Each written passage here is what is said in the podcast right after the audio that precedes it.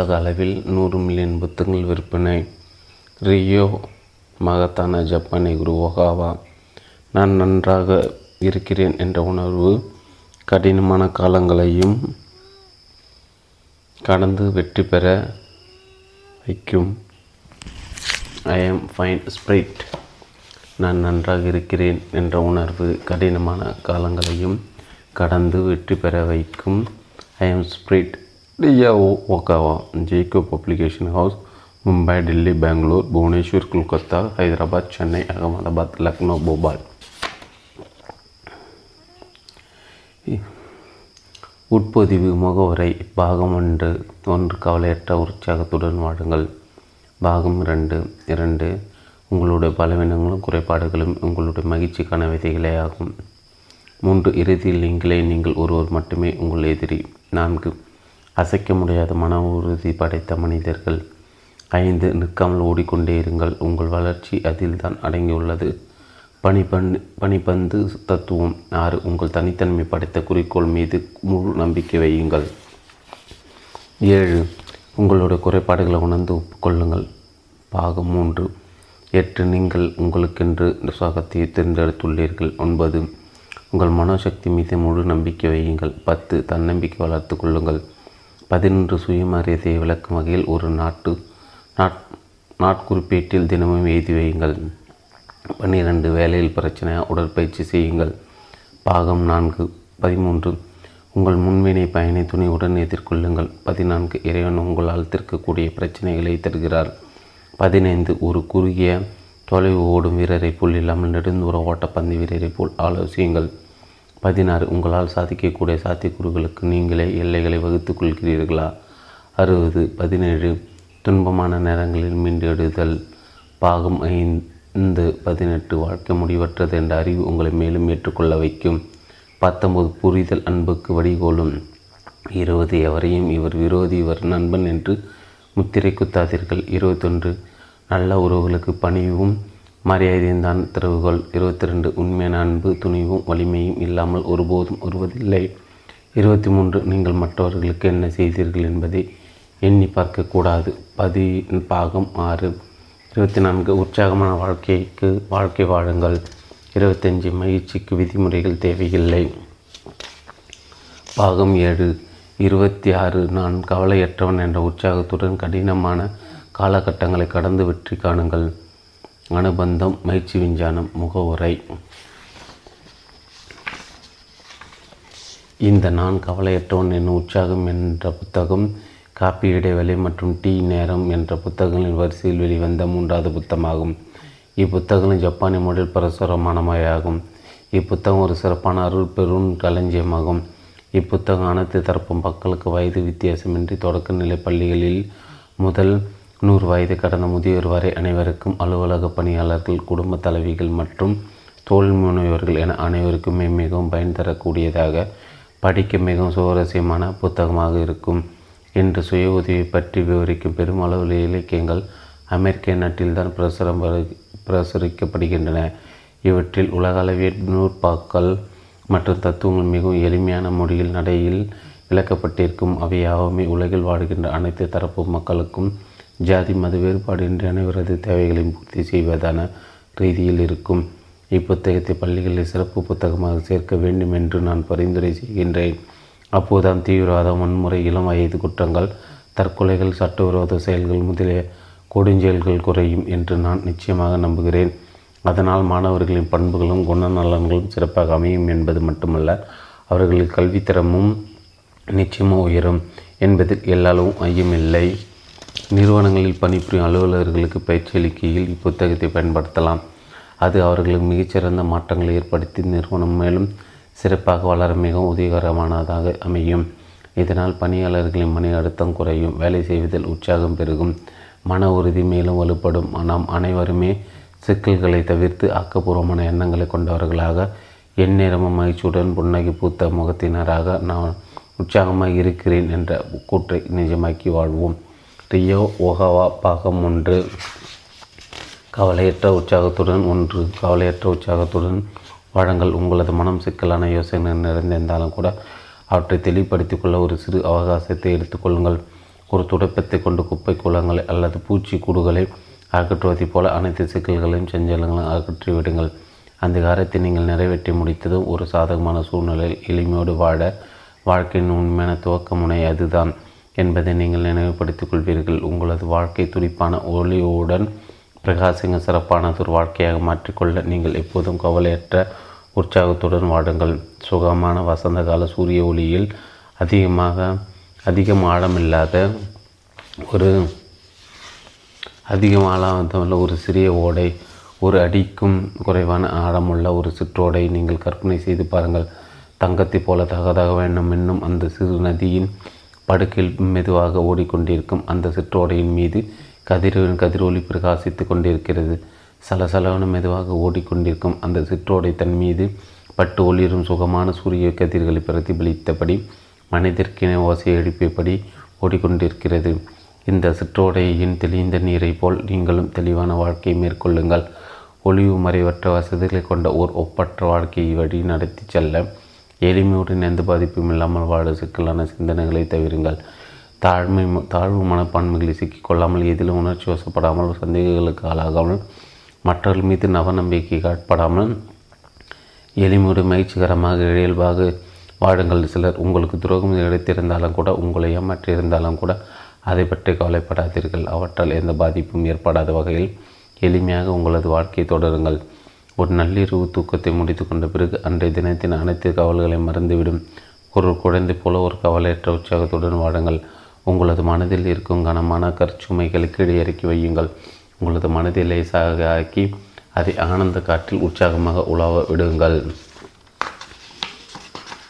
பாகம் இரண்டு. உங்களுடைய பலவீனங்களும் குறைபாடுகளும் உங்களுடைய மகிழ்ச்சிக்கான விதிகளாகும். உங்களுடைய பலவீனங்கள் குறைபாடுகளை நீங்கள் உணரத் தொடங்கினால் அவற்றை ஒருபோதும் மறவாமல் இருந்தால் நீங்கள் தான் உண்மையான அதிர்ஷ்டசலி நோயற்ற வாழ்வே குறைவற்ற செல்வம் என்பது முதுமொழி. இதை நன்கு உணர்ந்த நோய்வாய்ப்பட்டவர்கள் அல்லது உடல் பலவீனப்பட்டவர்கள் நீண்ட காலம் வாழ்வார்கள். ஏனென்றால் அவர்கள் தம் உடல் ஆரோக்கியத்தில் மிகுந்த கவனம் செலுத்தி தேவையான சிகிச்சை செய்து கொண்டு உடலை நல்ல முறையில் பேணுவார்கள். ஆனால் உடல் ஆரோக்கியமாக இருப்பவர்கள் தங்களை பற்றி கவலை இல்லாமல் அதற்கு அதிக முக்கியத்துவம் தராமல் புறக்கணித்து விட்டு வேலையை தேடி ஓடி கொண்டு இருப்பார்கள். அவர்கள் தான் மிகவும் கவனமாக இருக்க வேண்டியவர்கள். அதுபோல மக்கள் தம் முப்பது நாற்பது அல்லது ஐம்பது வயதில் கூட தம்முடைய பலவனைகளை பற்றி உணரக்கூடும். அப்படிப்பட்டவர்கள் ஒருபோதும் தம் சக்திக்கு மீறிய செயல்பாடுகளில் ஈடுபட மாட்டார்கள். அவர்கள் மேன்மேலும் வளர்ச்சி அடைய தேவையான ஆற்றல் செயல் திறன் அவர்களிடம் செலவழிக்கப்படாமல் மறைந்தே இருக்கும். அதை அவர்கள் சரியான முறையில் பயன்படுத்தி கொள்ளவில்லை என்றே பொருள். உங்கள் அனைவருக்கும் வாழ்வில் பல்வேறு வகைப்பட்ட பிரச்சனைகள் சிக்கல்கள் இருக்கக்கூடும். அதனால் நீங்கள் கவலைகளாலும் மன உளைச்சலாலும் அதிகப்பட்டு இருக்கலாம் தயவுசெய்து அவற்றை எல்லாவற்றையும் உங்கள் வாழ்வை நல்ல முறையில் செதுக்கும். வாழ்வை உயர செய்யும் ஆக்கப்பூர்வ விதைகளை ஏற்றுக்கொண்டு விடுங்கள். தமது அறுபது எழுபது வயதில் இருக்கும் சிலர் தமக்கு போதுமான திறமை இல்லை தகுதி இல்லை என்று நினைத்து வருந்துவார்கள். நான் கற்க வேண்டியது இன்னும் நிறைய உள்ளது. எனக்கு போதிய திறமை இல்லை. அல்லது என்னிடம் கவனக்குறைவு அதிகமாக உள்ளது என்ற தம் குறைகளை பற்றிய உணர்வுகள் ஒரு மனிதனை அபூர்வமானவராக அவர் அனைவரிடமிருந்தும் மாறுபட்டவராக ஆக்குகிறது. இவர் தம் சாதனைகளின் முழு திருப்தி அடையவில்லை என்ற உண்மை. அவரின் எதிர்கால சாதனைகளுக்கு தேவையான சாத்திய சாத்திய கூறுகளை அவருக்கு அளிக்கும் சக்தியாக மாறும். மக்கள் தங்கள் வாழ்க்கை பயணத்தின் வெவ்வேறு காலகட்டங்களில் பலவிதமான புதிய விஷயங்களை கற்றுக்கொண்டு பல புதிய அனுபவங்களை பெறுகிறார்கள். அத்தகைய அனுபவங்கள் தம்முடைய முரண்பாடான எண்ணங்களை தாம் பெற்ற வெற்றிகளுக்கும் வளர்ச்சிக்கும் இதை கருவாக அமைந்தன என்கிற பேருண்மை அவர்களுக்கு புரிய வைக்கும். உதாரணமாக இளைஞர்கள் ஆரோக்கியமான உடல்நிலையும் கூறிய மதி நுட்பமும் நிறைந்த நினைவாற்றலுடையவர்களாக இருப்பார்கள். ஆனால் அவர்களுக்கு அனுபவ அறிவு இருக்காது. மனிதர்களுக்கு வயது ஏற ஏற உடல் பலவீனமாகும் சக்தி குறையும். ஆனால் துணிவு வலுப்படும். அதே சமயம் அவர்களது நினைவாற்றல் குறையும். இளம் வயதினரை போன்ற உடல் வலிமையும் நினைவாற்றலும் இல்லாமல் போனாலும் அவையெல்லாம் வயது ஏறியது அனுபவங்களாகும். விவேகமாக மாறிவிடும். அவர்கள் நிறைந்த அனுபவசாலிகளால் சிறந்த விவேகிகளாக மாறிவிடுவார்கள். வாழ்வின் ஒரு கட்டத்தில் மனிதன் வலிமையாக கருதப்படும் விஷயம் பிற்காலத்தில் பலவீனமாக பலவீனம் வலிமையாக மாறிவிடுகிறது. பெரும்பாலான நேரங்களில் இன்று உங்களிடம் இல்லாமல் இருக்கும் திறமைகள் உங்கள் எதிர்ப்பக்கத்தில் இருப்பவர்களிடம் இருப்பதை உணர்வீர்கள். ஆயின் தற்சமம் உங்களிடம் குடிக்கொண்டிருக்கும் திறமைகள் உங்கள் எதிர்காலத்தை பெண்ணி கா வளர்த்து உங்களை செம்மிப்படுத்தும் கருவிகள் என்பதை மறவாதீர்கள். உங்கள் வெற்றிக்கான வழிகள் உங்கள் திறமைகளையும் செயல்திறத்தையும் சார்ந்தே உள்ளன. ஆனால் உங்களின் எதிர்கால வெற்றி உங்கள் தற்போதைய திறமைகளுக்கு எதிரடையானது. ஆகியவை இளைய தலைமுறையை நீங்கள் எதிர்காலத்தில் அறுவடை செய்ய போகும் வெற்றிக்கான விதை தற்போது உங்களிடம் காணப்படும் பலத்திற்கு எதிர் திசையில் உள்ளது என்பதை மறவாதீர்கள். இறுதியில் நீங்கள் நீங்கள் ஒருவர் மட்டுமே உங்களுக்கு எதிரி மற்றவர்களுடன் நீங்களே உங்களை ஒப்பிட்டு பார்க்கும்போது நீங்கள் அடைந்த எந்த வெற்றியும் முழுமையான வெற்றியாக உங்களுக்கு தோன்றாமல் போகலாம். ஆனால் உங்கள் வெற்றி ஒருபோது மற்றவர்களுடைய வெற்றியுடன் ஒப்பிட்டு மதிப்பிடாதீர்கள். உங்களால் முழு வெற்றி ஒரு நாளும் அடையவே முடியாது. மாறாக உங்களின் முற்கால வாழ்வில் நீங்கள் இருந்த நிலையுடன் உங்கள் தற்கால வளர்ச்சியும் நீங்கள் அடைந்துள்ள முன்னேற்றத்தை ஒப்பிட்டு சுய மதிப்பீடு செய்து கொள்ளுங்கள். உங்களுக்குள் இருக்கும் பிரச்சனைகளை உங்களிடம் மட்டுமே காணப்படும். பிரச்சனைகளாக முதலில் உணர்கள் பிறகு நீங்கள் குழந்தையாக இருந்தபோது உங்கள் உள்ளிருந்து திறமைகளை நினைத்து பாருங்கள். அப்போதிலிருந்து நீங்கள் சாதித்த வெற்றிகளை மனதில் அசி போட்டு பாருங்கள். இதுதான் உங்களை நீங்களே மதிப்பீடு செய்து கொள்ள வேண்டிய சரியான பாதை. இது உங்களுடன் நீங்களே நடத்தி கொள்ளும் போராகும். இதில் அனைவருக்கும் வெற்றி வாய்ப்பு அதிகம் உள்ளது. நீங்கள் அனைத்தையும் சொல்லி செய்து முடித்ததும் கூற வேண்டிய வசனம் என்ன தெரியுமா? பிறந்தபோது என்னிடம் இருந்த திறமைகளையும் பள்ளி படிப்பு காலத்தில் நான் சாதித்த சாதனைகளும் நினைத்து பார்க்கும்போது நான் உண்மையில் சாதித்தது அதிகமே என்பதே. அதனால் மனிதனும் உன்னுடன் இணை நடத்தும் போராட்டத்தில் வெற்றி சாத்தியமே. மக்கள் மற்றவர்களும் போரிடும் போது முழுமையான வெற்றி என்பது சிறிது அசாத்தியமான செயலாகும். எதிரி மக்களை வென்று சாதித்துவிட்டோம் என்று மகிழ்ச்சி கூத்தாடும் மக்களை கூர்ந்து கவனித்தால் அவர்களில் சிலர் வாழ்க்கையில் தோல்வி அடைந்தவர்களாகவே தம் வாழ்வை தொலைத்தவர்களாக இருப்பார்கள்.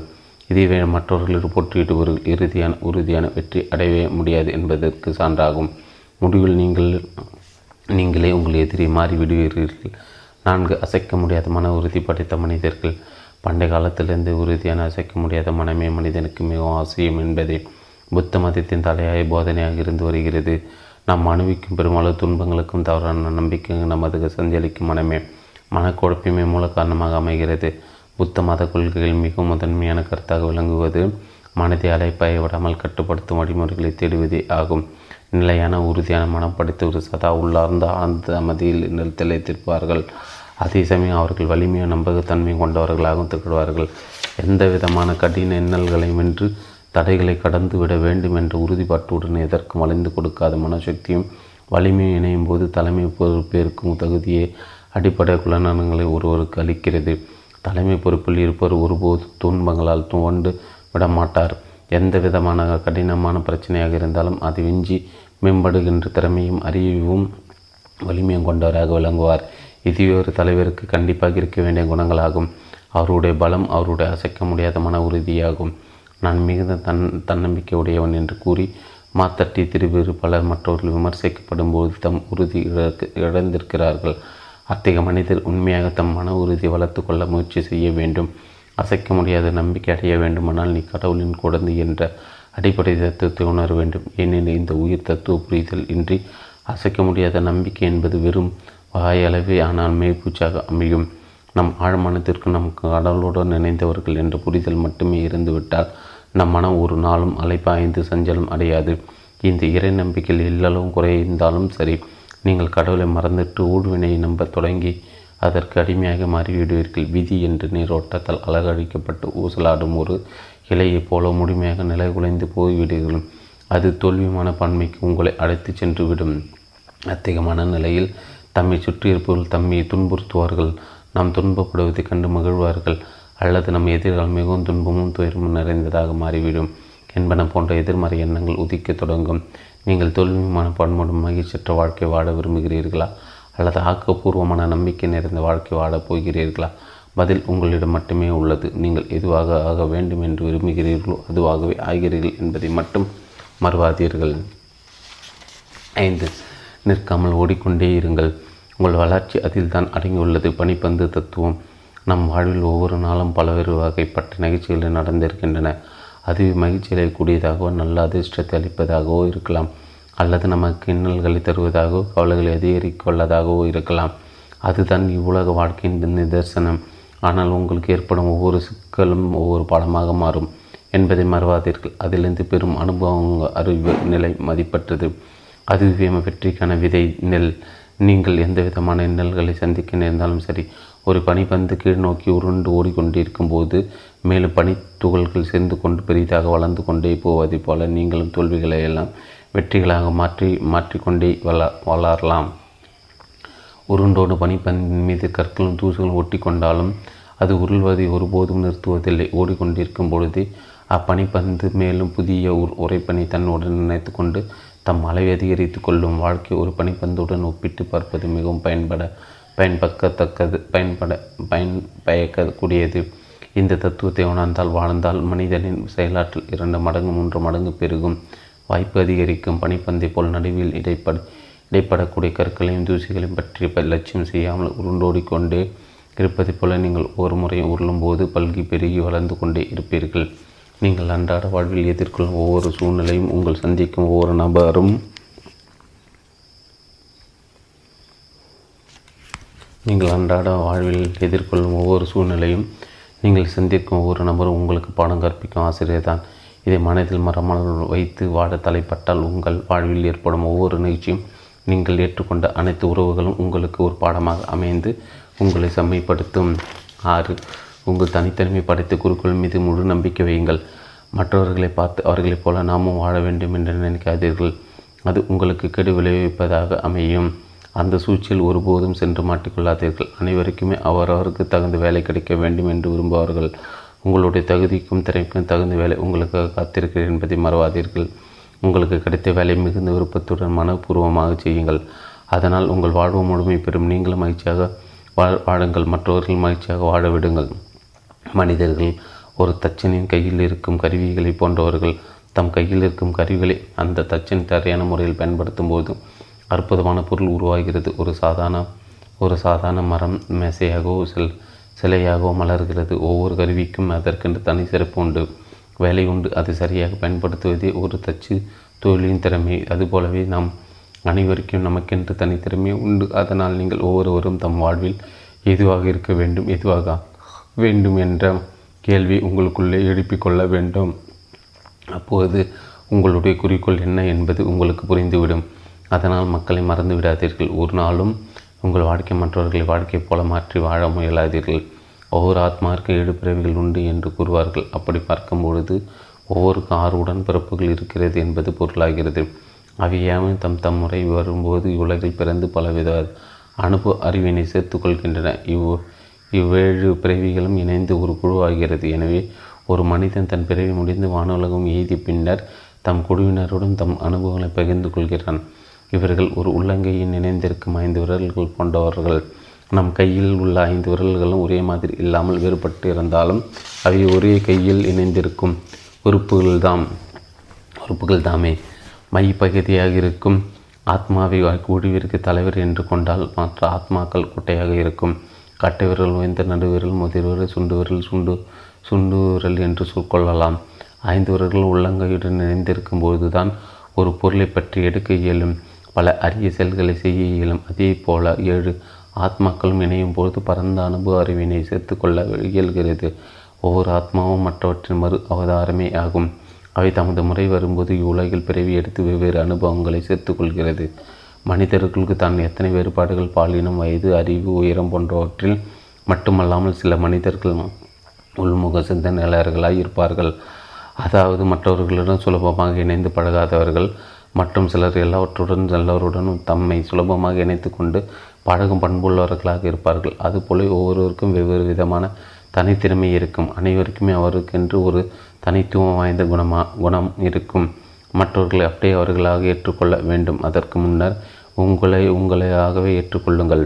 இறைவன் உயிர்கள் அனைத்தும் விசால இதயத்துடன் மன்னித்து ஏற்றுக்கொள்கிறார். அவர் உரையில் நீ நீயாக இரு.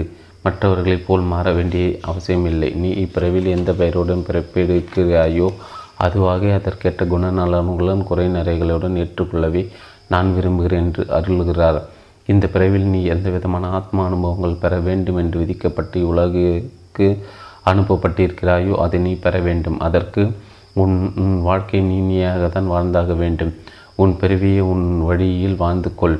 இப்பிறவில் உனக்கென விதிக்கப்பட்டவைகளை கொண்டு எவ்வளவு சிறப்பாக வாழ முடியுமோ அவ்வளோ சிறப்பாக முழுமையான வாழ்க்கையாக வாழ்ந்து முடித்து விடு ஏழு உங்களுடைய குறைபாடுகளை உணர்ந்து ஒப்புக்கொள்ளுங்கள்.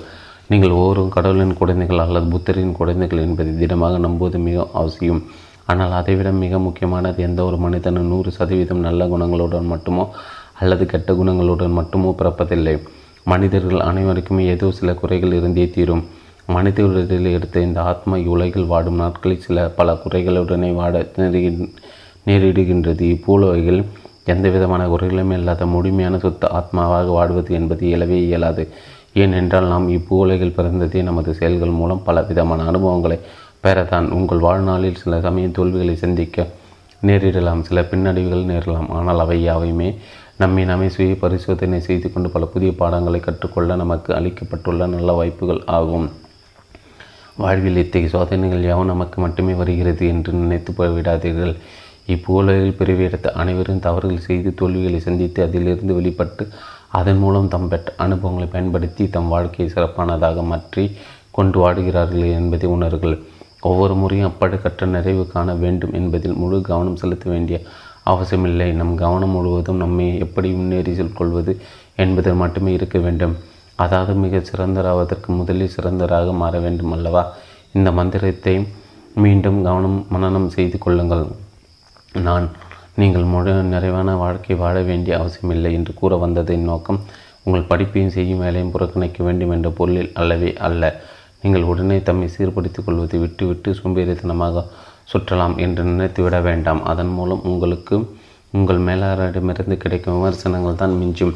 நான் உங்களுக்கு அறிவு அறிவுறுத்த விரும்புவது என்னவென்றால் நீங்களே உங்கள் தவறுகளை பெரிதாக்கி அதற்கு மனம் உணர்ந்து ஒவ்வொரு இரவும் உறக்கமின்றி வாட அவசியமில்லை. அதற்கு பதிலாக ஒரு எண்பது சதவீதம் அளவுக்கு நிறைவை அடைந்தால் கூட போதுமானது என்ற எண்ணமே தேவை. உங்களை மேம்படுத்திக் கொள்ளும் பாதையில் நீங்கள் தொடர்ந்து பயணிக்க வேண்டியது மிகவும் முக்கியமான பணியாகும். நீங்கள் ஆன்மீக வழியிலும் சென்று உங்களின் ஆத்மாவின் உயர்வுக்கு முயற்சி செய்யலாம். ஆனால் ஒன்று புரிந்து கொள்ளுங்கள் நீங்கள் கடவுளோ புத்தரோ இல்லை. இப்பூலகில் நீங்கள் வாடும் வரை நீங்கள் தவறு செய்வதை தவிர்க்க இயலாது. வாழ்க்கையில் உறுத்து வரும் இன்னல்களிலிருந்து தப்ப இயலாது. அதனால் தான் கூறுகிற சிறப்பான வாழ்க்கை வாழ்வதற்கு முயல்வதே உங்கள் நோக்கமாக இருக்க வேண்டும். மனித இனம் அனைத்துமே கடவுளின் குழந்தைகள் தான் அதே சமயம் அவர்கள் குறைபாடுகள் உள்ளவர்கள் இப்போலகில் பிறப்பெடுத்த நரையில் நரையில் உழலும் பிறவிகளாக தான் இருப்பார்கள் என்று புரிதல் மட்டுமே இருந்துவிட்டால் போதும். பாகம் மூன்று. எட்டு. நீங்கள் உங்களுக்கென்று சோகத்தை தேர்ந்தெடுத்துள்ளீர்கள் கவலைகள் உங்களை வாட்டும்போது உங்கள் மனம் அவற்றிலிருந்து விடுபட பலவிதமான வழிகளை நாடுகின்றது. அப்போது உங்கள் மன உறுதியை வெல் மெல்ல நீங்கள் இழக்க தொடங்குகிறீர்கள். அந்த நேரங்களில் நீங்கள் தன்னிலையை இழந்து விடாமல் எந்த நிலையில் சென்றால் உங்கள் வாழ்வு நல்ல முறையில் வளம் பெறும் என்பதை தீர்க்கமாக ஆலோசித்து நடுநிலையான மனதுடன் முடிவெடுக்க வேண்டும்.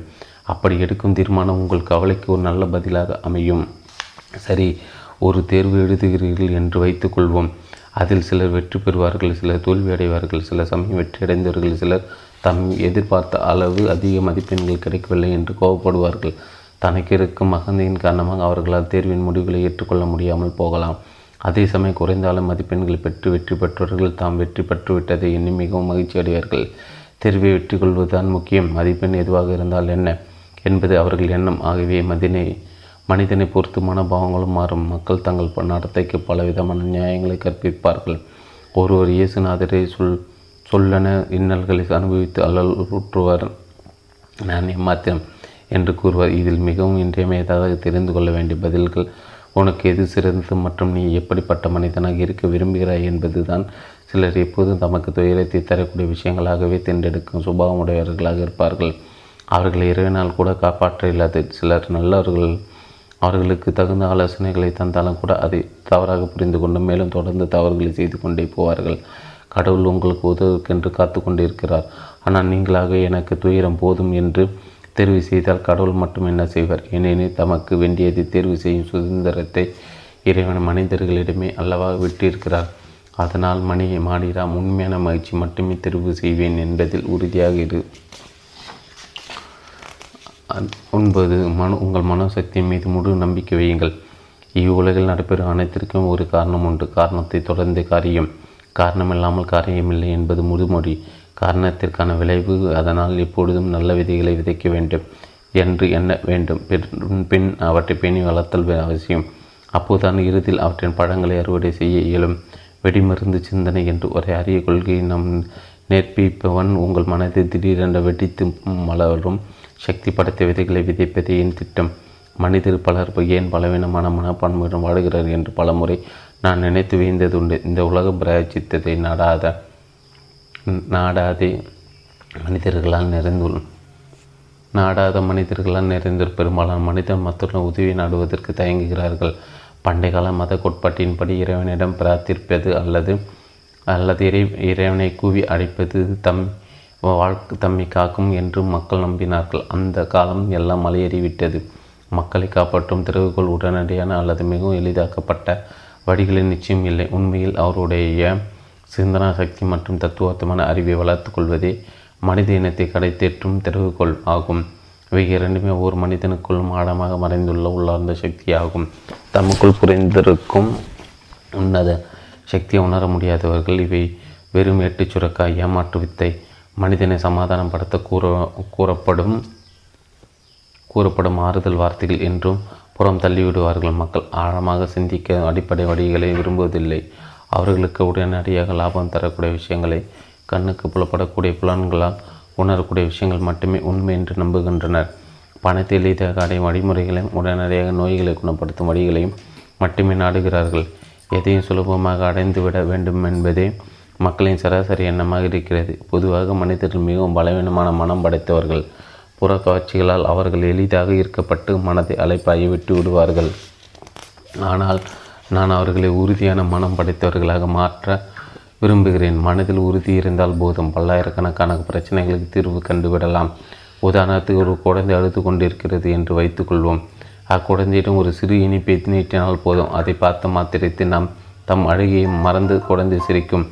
எவராவது ஒரு குழந்தை வார்த்தையை புகழ்ந்து பேசினால் போதும். பயத்தை மறந்து தைரியமாக நிற்கும்.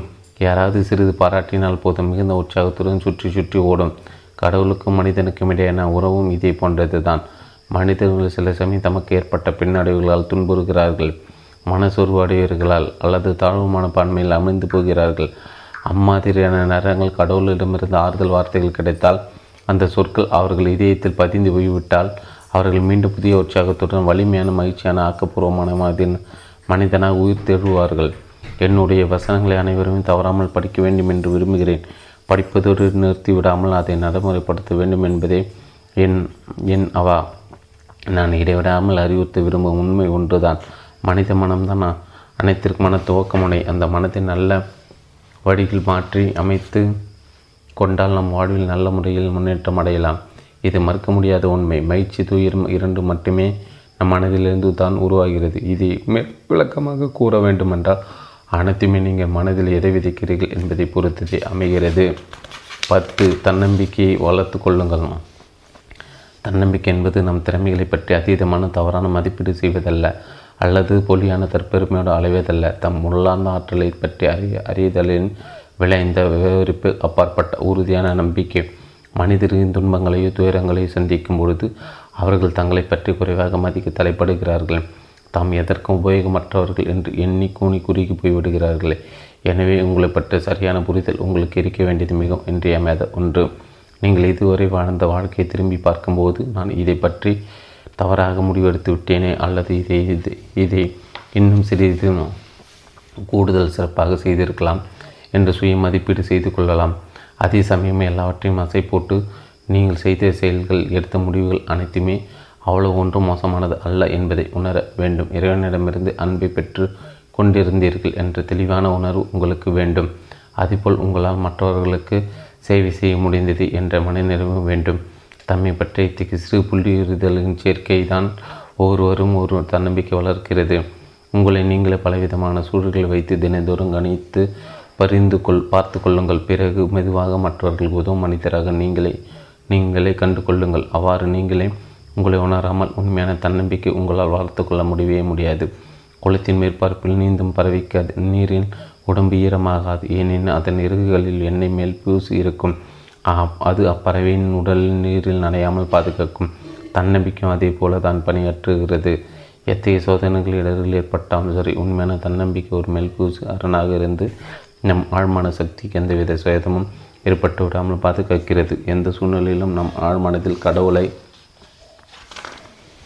கடவுளை முழுமையாக நம்புவது மிகவும் அவசியம். இந்த உலகை எல்லாம் வல்ல இறைவன் தான் படுத்தார் என்று நம்பினால் நாம் படும் துயரங்களுக்கும் இன்னல்களுக்கும் கூட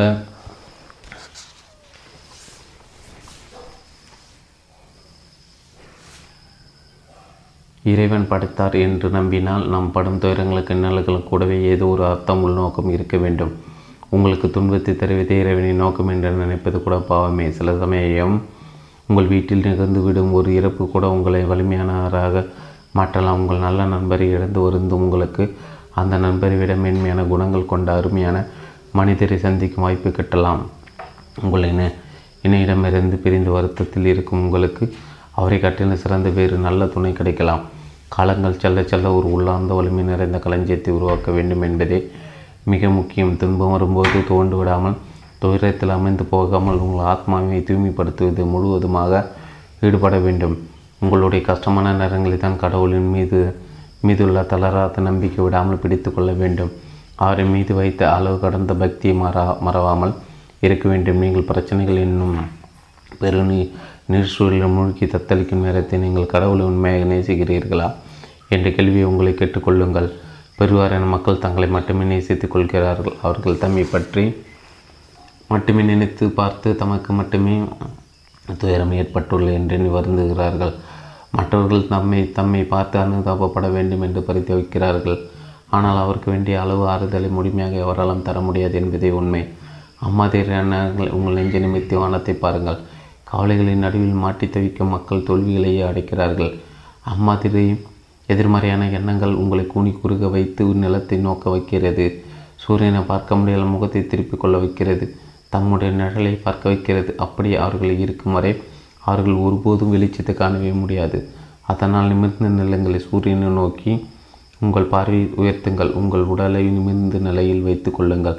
இதுவே கடலை நேசிப்பேர் கொடுக்கும் முக பாவனைகளாகும் எப்போதும் கடவுளை நோக்கி உங்கள் கவனத்தை திருப்பி அவருக்கு மனமார்ந்த நெற்றி நன்றி தெரிவியுங்கள்.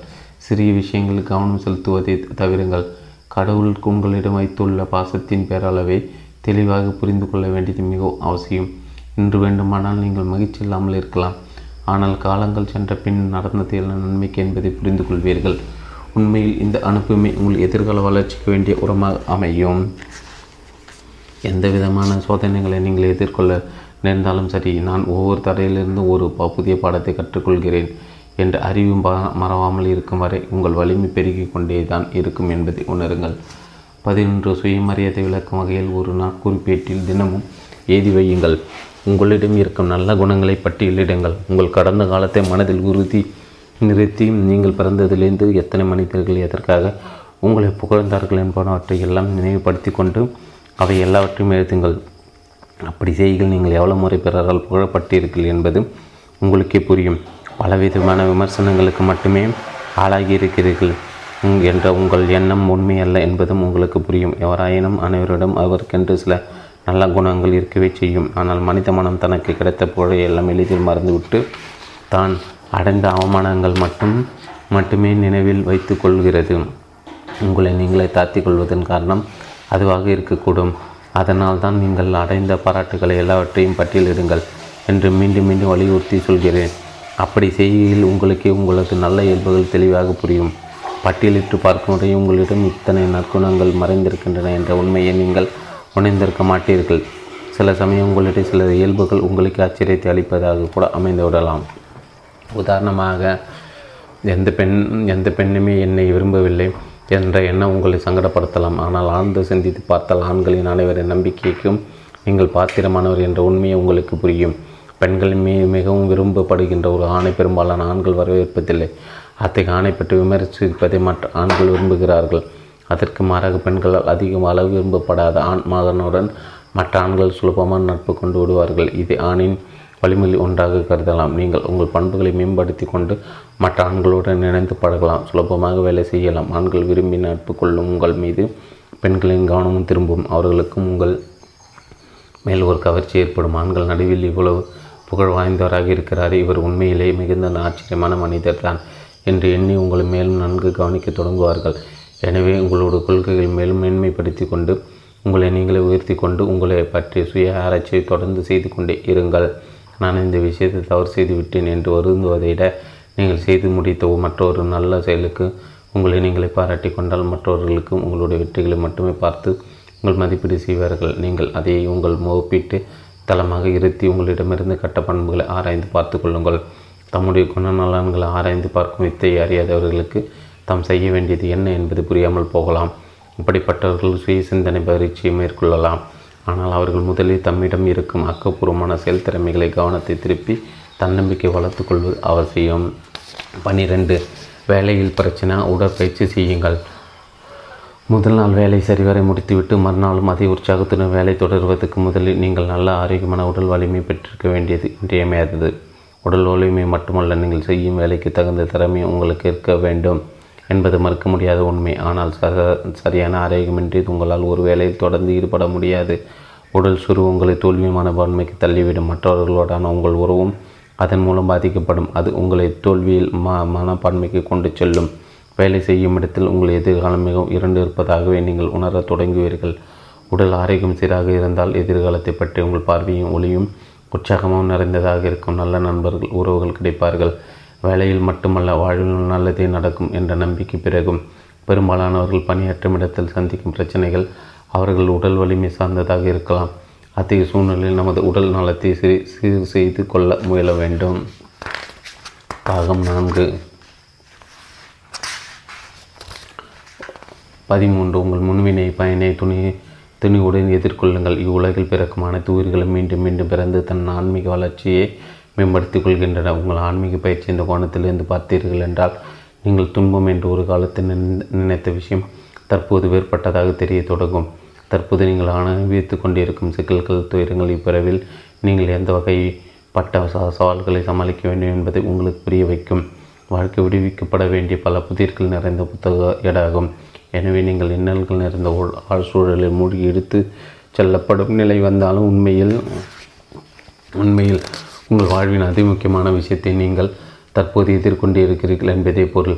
நீங்கள் உங்கள் ஆன்மீக வளர்ச்சியின் முக்கிய மிக முக்கியமான கட்டத்தில் இருக்கிறீர்கள் என்ற உண்மையை புரிந்து கொள்ளுங்கள். இது ஒரு பரபரப்பான தருணமாகும். நீங்கள் இறுதிப் போட்டியின் முக்கிய வலயத்திற்கு நுழைத்தீர்கள் நீண்ட நாட்களாக ஒரு கற்பனை எதிரியுடன் சண்டையிடும் பயிற்சியில் ஈடுபட்டிருந்த நீங்கள் இப்போது உண்மையான போட்டியில் பங்கெடுக்கப் போகிறீர்கள். கற்பனை முடிவுக்கு வந்து நிதர்சனம் நிகழப்போகிறது ஆட்ட ஆட்ட ஆட்ட நடுவர் வீரர்களை அடைக்கும்போது நீங்கள் உங்கள் மேல் மேலங்கி அகற்றிவிட்டு வட்டத்திற்குள் உடைந்து விட வேண்டும். வட்டத்திற்குள் உடைந்ததும் நீங்கள் சண்டையிட்டே தீர வேண்டும். வேறு வழியே இல்லை. இதுவே நீங்கள் பூவுலகில் பிறந்ததற்கான முக்கிய கனமாக இருக்கலாம். இன்னும் சொல்லப்போனால் இந்த தர்மத்தை எதிர்கொள்ள மேல் உலகில் பல ஆண்டுகள் பா அல்ல பல நூற்றாண்டுகள் உங்களை தயார்படுத்தி கொண்டிருக்கலாம். நீங்கள் அவ்வுலகில் உங்களுக்கு தேவையான முன்னேற்பாடுகளை செய்து கொண்டு உங்களை முழு வலிமையானவராக மாற்றிக்கொண்ட பின்னர் இந்த அரைக்கூவாலை ஏற்க முடிவு செய்து பூமிக்கு வந்திருக்கலாம். நீங்கள் எதிர்ப்பது மற்றொரு மனிதர் என்றால் அது மிகவும் வேதனை தரக்கூடியதாக இருக்கக்கூடும். ஆனால் நீங்கள் எதிர்கொள்வது மனிதர் அல்ல. செய் வெல்வதற்குரிய பிரச்சனை உண்மையில் அது ஒரு மத மாயம் நிறைந்த பொய் தோற்றம் உங்களுடைய முன்வினை பயன். இப்போது உங்களை ஒரு சிக்கலாக காலையாக பூதகரமாக நிற்கிறது. வட்டத்திற்குள் நீங்கள் போரிடப் போவது மற்றொரு மனிதருடன் அல்ல. இது உங்களுக்கு உங்கள் முன்வினை பயனுக்கும் இடையே நிகழும் போர். இந்த பொருள் நீங்கள் எப்பாடுபட்டால் வெற்றி பெற்றே தீர வேண்டும். அல்லது அதுதான் இப்பிறவின் உள்நோக்கமாகும். அந்த முக்கிய தருணம் வந்த பின்பும் நீங்கள் பலவிதமான சாக்குப்போக்குகளை கூறிக்கொண்டு ஏன் தப்பிக்க பார்க்கிறீர்கள்? எனக்கு அவ்வளோ அறிவு இல்லை. இதை செய்ய முடியாது என்றோ எல்லாவற்றிற்கும் சூழ்நிலையே காரணம் என்றோ இது என் பெற்றோர்களின் செய்த தவறால் ஏற்பட்டது என்றோ இது என் சகோதரின் குற்றம் என்றோ நான் மிகவும் ஏழை அதனால் இதில் என்னால் வெற்றி காண முடியாது என்றோ போலியான காரணங்களை காட்டி தப்பிக்க பார்க்காதீர்கள். இப்போது சிவப்பு மூலையிலிருந்து நகர்ந்து போட்டி வட்டத்திற்கு வந்து விட்டீர்கள். நீல மூலையிலிருந்து வந்து நிற்கும் உங்கள் எதிரியின் கையுறையும் தொட்டு விட்டீர்கள். இப்போது ஒருவர் முகத்தை ஒருவர் பார்த்து கொண்டிருக்கிறீர்கள். நீங்கள் இதுவரை கூறிய பொய் காரணங்களைப் போலவே நான் கடந்த சில நாட்களை பயிற்சி செய்யவில்லை. என்னுடைய கால்கள் சிறிது வரைப்பாக இருக்கிறது.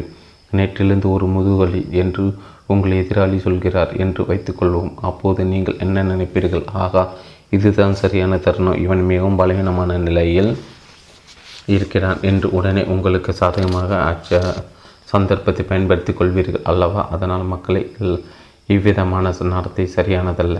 வட்டத்திற்குள் நுழைந்த பிறகு நீங்கள் உங்கள் பலவீனங்களை மறைத்து கொண்டு இறுதி வரை போராடியே ஆக வேண்டும். உங்களுடைய கர்மாவை நீங்கள் நேருக்கு நேர் பார்த்த அந்த அந்த கணத்தில் தைரியமாக அதை எதிர்த்து போராட வேண்டியது உங்கள் தலையாய கடமையாகும். நீங்கள் பாதகமான நிலையில் இருந்தாலும் அதை வெளிக்காட்டி கொள்ளக்கூடாது. வட்டத்திற்கு உங்களை எதிர்த்து போராடும் எதிர்க்கு தான் இதனை சாதகமான நிலையில் இருக்கிறோம் என்ற எண்ணம் போன்றவை கூடாது. உங்கள் எடை நூற்று நாற்பது பவுண்டுகளாக இருக்கலாம். ஆனால் நெஞ்சு நிமித்த எடை அதிகமாக இருப்பவரை போல காட்டிக்கொள்ள வேண்டும். உங்களது கம்பீரத்தை பார்த்த உங்கள் எதிரிக்கு இவர் நம்மை வென்று விடுவாரோ என்ற பயம் தோன்ற வேண்டும். எனவே எப்பொழுதும் ஆக்கப்பூர்வமாகவே எண்ணுங்கள். பதினான்கு இறைவன் உங்களால் தீர்க்கக்கூடிய பிரச்சனைகளை தருகிறார். கடவுள் ஒருபோதும் தீர்ப்பதற்கு கடினமான சிக்கல்கள் தருவதே இல்லை. அம்மாதிரி அவர் செய்யவும் மாட்டார். கடும் துயரத்தில் இருக்கும் மனிதன் இத்துயர மூட்டைகளை சுமக்கும் பலம் நமக்கு இல்லை என்று நினைத்து சோர்ந்து போகலாம். நான் கடவுளை பொறுத்தவரை இதுதான் பொருத்தமான அளவு. இதை விளக்க ஒரு உதாரணம். தம் முதுகில் பார மூட்டைகளை சுமக்கும் ஒரு மனிதனை கற்பனை செய்து கொள்ளுங்கள். அவனால் உண்மையில் அதிகார பாரத்தை சுமக்க இயலும். ஆனால் அவன் பாரம் குறைவான மூட்டைகளில் சுமந்து செல்கிறான். தன் மீது மேலும் சுமைகளை ஏற்றினால் விழுந்து விடுவேன் என்று நினைக்கிறான். ஆனால் உண்மை அதுவல்ல. அவன் அவன் மூட்டைகளை சுமந்து நடந்து கொண்டிருக்கும் போது வேறு யாராவது இன்னொரு சுமையை அவன் முதுகில் தூக்கி வைத்தால் அவன் அதையும் சுமந்து கொண்டு முன்னேறுவதை நிறுத்தாமல் நடக்கிறான்.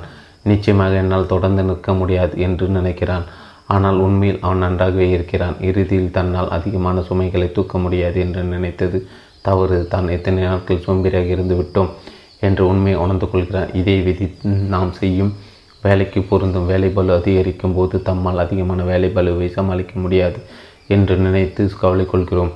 இதுதான் என் எல்லை. அதை நான் அடைந்து விட்டேன். எதற்கு மேல் தாங்க மாட்டேன் என்று நினைக்கும் நேரத்தில் நாம் கடவுள் எதிர்பார்த்த அனைத்தையும் செய்து முடித்தோமா? இவன் இந்த காரியத்தை நல்ல முறையில் செய்து முடிக்கும்.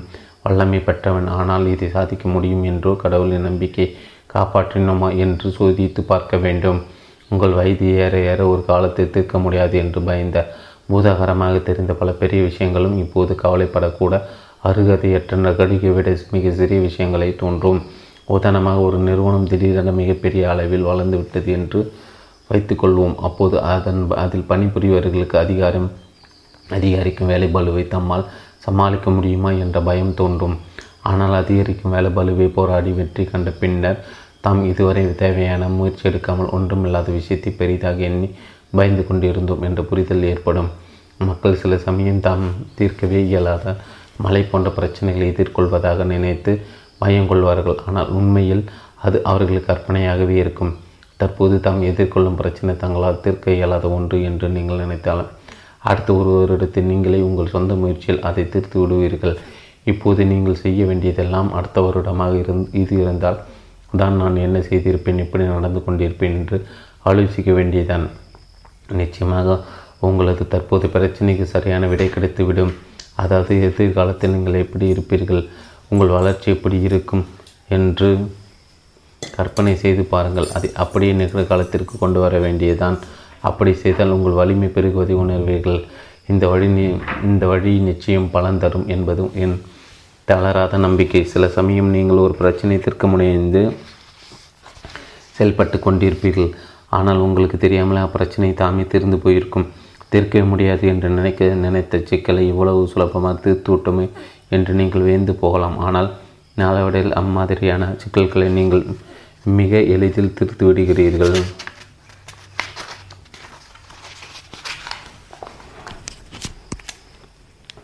ஒரு குறுகிய தொலை ஓடும் வீரரை போல் இல்லாமல் நெடுதூர ஓட்டப்பந்து வீரரை போல் அளவு செய்யுங்கள். உன்னால் இதுக்கு மேல் இன்னல்களை தாங்க இயலாது. இதை விட கஷ்டம் வேற்று ஒன்றுமில்லை. என் வாழ்க்கை முடிந்து விட்டது. இதிலிருந்து என்னால் மிளவே முடியாது என்ற மன நிலையில் நீங்கள் இருக்கும்போது தளர்ந்து போய்விடாதீர்கள் இம்மாதிரியான சிக்கல் நிறைந்த நேரங்கள் பொதுவாக சொற்ப காலமே இருக்கக்கூடியது. நீடித்து நிற்காது. வேகமாக கடந்து போய்விடும் என்பதின் மனதில் பையங்கள் ஒன்று அல்லது இரண்டு ஆண்டுகள் என்ற குறுகிய காலத்தில் நிகழ்ந்த நிகழ்ச்சிகள் நாம் விரும்பியபடி நடக்காத போது நமக்கு சோறு உண்டாகும். அச்சமயங்கள் மாற்றி யோசிக்க தலைப்பட வேண்டும். சில வகை சிக்கல்களை தீர்க்க முடியாமல் நீங்கள் தோல்வி சந்தித்திருக்கலாம். அதாவது உங்களால் ஒரு நூறு கஜ ஓட்டப்பந்தயத்தில் வெற்றி காண முடியாமல் போயிருக்கலாம். ஆனால் அதற்கு உங்களுக்கு ஒரு ஓட்டப்பந்தய வீரருக்கான திறமை இல்லை என்று பொருள் அல்ல. சிறு சிறு தூர ஓட்டங்கள் சில நூறு கஜ தலைவு மட்டுமே. ஆனால் நீண்ட தூர ஓட்டப்பந்தயம் இருபத்தாறு மைல் தூரம் கொண்டது. அதில் பங்கு கொள்வதை பற்றி நீங்கள் யோசிக்கலாம். நீங்கள் குறுகும் தொலைவு ஓட்டம் ஓட முடியாதவர் வேண்டால் உங்களுக்கு நெடுந்தூர ஓட்டப்பந்தயத்தில் கலந்து கொள்ளும் திறமை இருக்கிறதா என்று உங்களையே கேட்டுக்கொள்ளுங்கள். சில சமயம் வாழ்க்கையில் அதுவரை நீங்கள் கொண்டிருந்த கோட்பாடுகளை மாற்றிக்கொள்ளலாம். நான் எப்போதுமே ஒரு நல்ல ஓட்டப்பந்தய வீரனாக இருந்ததே இல்லை. நான் உயர்நிலைப் பள்ளி படித்து கொண்டிருந்த போது ஒரு முறை நீண்ட தூர ஓட்டப்பந்தயத்தில் கலந்து கொண்டு திருப்தியான ஒரு இடத்தை பிடித்து விட்டேன். இந்த நெடுந்தூர ஓட்டத்தில் கிடைத்த அனுபவம் எனக்கு அனைத்து விஷயங்களையும் துணிவுடன் அணுகும் திறமையாக கற்றுத்தந்தது பந்தயம் தொடங்கும் போது எல்லளவு என்னளவே திறமைப்படுத்தவர்களுடைய குழுவில் என்னை இணைத்து கொண்டு அவர்களுடன் சேர்ந்து ஓடிய ஒரு இடத்தை பிடித்தேன். நான் ஒரு ஓடத் தொடங்கிய சிறிது நேரத்தில் என்னுடைய உடல் சூடானது. உற்சாகமாக உணர்ந்தேன். நான் நினைத்து கொண்டிருந்ததை விட என்னால் சிறப்பாக ஓட முடியும் என்பதை உணர்ந்தேன். குறிப்பிட்ட தூரத்தில் பாதி கடந்ததும் என்னுடைய கால்கள் மிக நீளமாக வளர்ந்து விட்டதைப் போல தோன்றியது. என் வேகத்தை அதிக அதிகப்படுத்தினேன். என்னால் மேலும் வேக வேகத்தை அதிகப்படுத்தி கொள்ள முடிந்தது. நான் வேகமாக ஓடி குறுந்தொலை ஓட்டப்பந்தயத்தில் என்னை தொழிலுற செய்தவர்களையும் கடந்து ஓடிக்கொண்டிருந்ததை உணர்ந்தேன். சிறு சிறு தொலைவு ஓட்டப்பந்தயத்தில் கலந்து கொள்ளும் வீரர்கள் பொதுவாக நல்ல கட்டுமஸ்தான உடல் அமைப்பை உடையவர்களாக இருப்பார்கள். நெடுந்தூர ஓட்டத்தில் அவர்கள் தம் வேகத்தை இழக்கும்போது தங்களால் மேலும் ஓட முடியாது என்பதை உணர்ந்து கொள்வார்கள். நான் அவர்களை கடந்து சென்றபோது அவர்கள் கண்ணில் காணப்பட்ட திகைப்பை என்னால் பார்க்க முடிந்தது. என்னாலேயே என் நடப்ப நடப்பதை நம்ப முடியவில்லை. உண்மையில் அது ஒரு அற்புதமான அனுபவம்.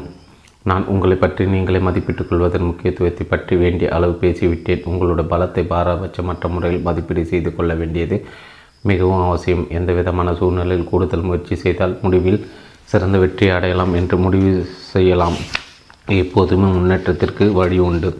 பதினாறு உங்கள் உங்களால் சாதிக்கக்கூடிய சாத்தியக்கூறுகளுக்கு நீங்கள் எல்லைகள் வகுத்துக் கொள்கிறீர்களா?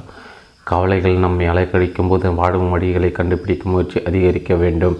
தலபந்து விளையாட்டை பொழுதுபோக்காகவோ தொழில் முறையாகவோ எவ்விதமாக ஆடினாலும் பொதுவாக இரண்டிற்கும் அதற்கு மேற்பட்ட வீரர்கள் வீசி பலகையில் அமர்ந்து கொண்டு தேவைப்படும் போது விளையாடுவதற்கு காத்து கொண்டிருப்பார்கள் விளையாடுவதற்காக காத்து கொண்டிருப்பார்கள் ஒவ்வொரு பந்து எரிபெறும் வெவ்வேறு விதமான பணிக்காக நியமிக்கப்பட்டிருப்பார்கள்.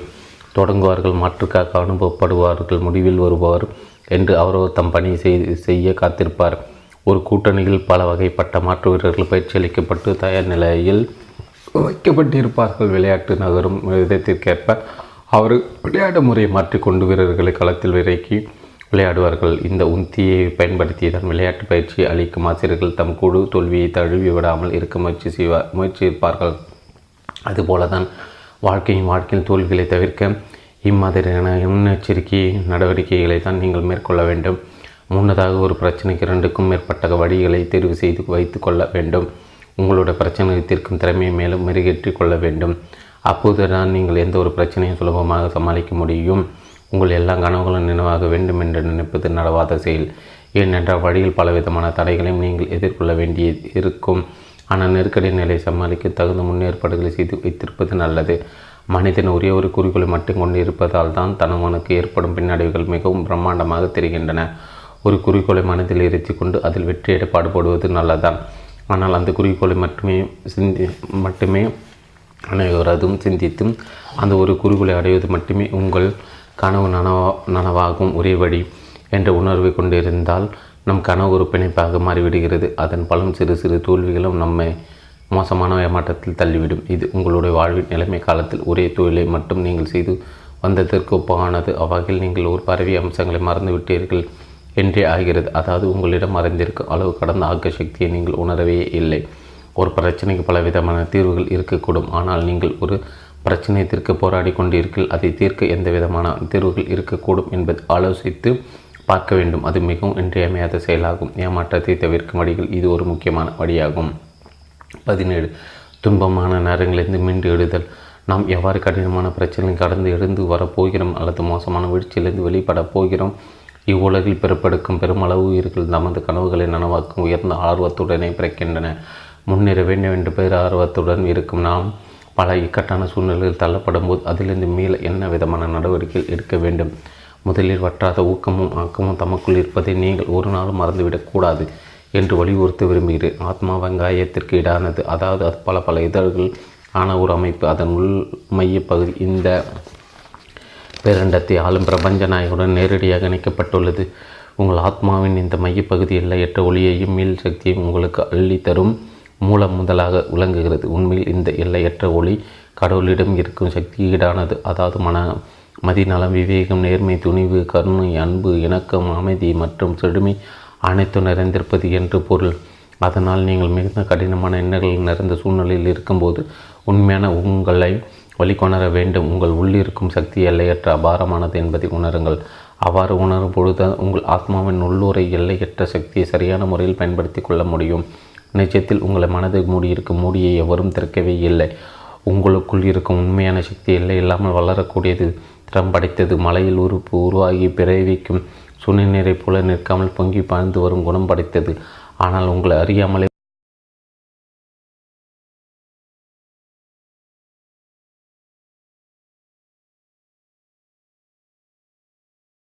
உங்கள் குருட்டு சிந்தனைகளால் அந்த தெளிவான நீரூற்று நீங்கள் தடை செய்திருக்கலாம். இரண்டாவதாக உங்கள் முழு கவனத்தையும் செலுத்தி சிறுகு சிறுகு சேமிக்க வேண்டும் என்ற எண்ணத்தை நினைவில் கொள்ள வேண்டும் என்று கூற வருகிறேன் நீங்கள் வீழ்ச்சியை சந்தித்த நேரத்தில் அதிலிருந்து வெளிவர உங்கள் அனைத்து ஆற்றலையும் செலவழித்திருப்பீர்கள் இப்போது அதிக சக்தி அதிகம் மீதம் இருக்காது. அம்மாதிரியான சந்தர்ப்பங்கள் உங்கள் வலிமையை பெருக்கிக் கொள்ள முயல வேண்டும். கவலைகள் என்னை வாட்டும் போது படிப்பதில் கவனத்தை திருப்பு என்று எனக்கு நானே கூறிக்கொள்வேன். தம் வாழ்க்கை பயணத்தில் அனைவரும் ஏதோ ஒரு சமயம் கவலை நிறைந்த நாட்களை அனுபவித்திருப்பார்கள். அந்த சமயம் நமக்குள் இருக்கும் உள்ளார்ந்த ஆற்றலை பெருக்கிக் கொள்வதில் நம் கவனத்தை திருப்பதே புத்திசாலித்தனமாகும். வீச்சு அல்லது தோல்வி என்பது நாடு நாட்கள் நிலைக்காது.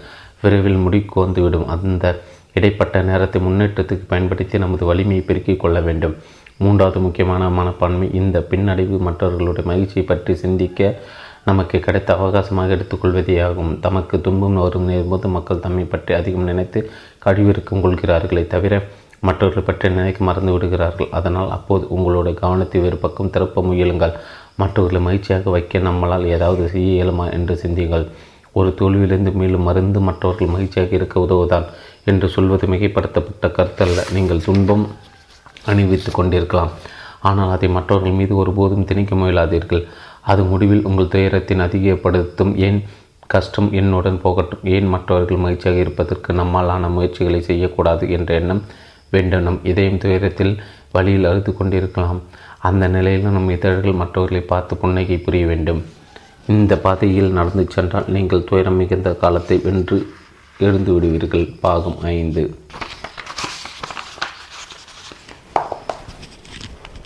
நான் நன்றாக இருக்கிறேன். அறுபத்தி ஏழாம் பக்கம் தொடர்ச்சி. பாகம் ஐந்து. அத்தியாயம் பதினெட்டு. வாழ்க்கை முடிவற்றது என்ற அறிவு உங்களை மேலும் ஏற்றுக்கொள்ள வைக்கும். ஆறுநூறு கோடிக்கும் மேற்பட்ட மக்கள் உலகில் உள்ள பல்வேறு நாடுகள் பலவிதமான சூழலில் வாழ்ந்து கொண்டிருக்கிறார்கள். சிலர் பசியோடும் பட்னியோடும் ஆடிக்கொண்டிருக்கிறார்கள். வேறு சிலர் விருந்து உண்டு கழிக்கிறார்கள். சிலர் அறிவாற்றல் மிகுந்தவர்கள் வேறு சிலர் அவ்வாறு இல்லை. சிலர் வடு உடல் வலிமை மிகுந்தவர்களாக இருக்கின்றனர். வேறு சிலர் மிகவும் பலவீனமாக பலவீனமானவர்கள். சிலர் வெண்மை நிற தோளுடன் இருப்பார்கள். சிலர் கருப்பாக இருப்பார்கள். சிலருக்கு மகிழ்ச்சியான குடும்பம் அமைந்திருக்கும் வேறு சிலருக்கோ அது வாய்த்திருக்காது. அத்தனை கோடி மக்களும் பல வகைப்பட்ட சூழ்நிலைகளும் வெவ்வேறு வகைப்பட்ட வசதிகளுடன் வாழ்ந்து வருகிறார்கள். கடவுளின் பார்வையில் இந்த உலகம் எப்படி தோற்றமளிக்கும் என்று கற்பனை செய்து பாருங்கள். கடவுள் மேல் தோல் கருப்பாக இருந்தால் என்ன வெள்ளையாக இருந்தால் என்ன? எனக்கும் எல்லாருக்கும் நல்லவர்கள்தான் என்று தான் கூறிக்கொண்டிருக்க வேண்டும். எல்லோரும் மகிழ்ச்சியாக இருக்க முயற்சிக்க வேண்டும். ஒவ்வொருவரும் தங்கள் தாங்கள் இருக்கும் இடத்தில் சூழ்நிலையில் மகிழ்ச்சியடைய தேட வேண்டும். நம் வாழ்க்கை தற்போது வாழ்க்கையுடன் மட்டும் முடிவடைந்து விடுவதில்லை. ஒரு பெரிய நதி ஒரு இடத்திலிருந்து வேறு ஒரு இடத்திற்கு ஓடுவதைப் போல நம் ஆத்மா பல நூறாண்டுகளாக அழியாமல் இருந்து கொண்டுதான் இருக்கிறது.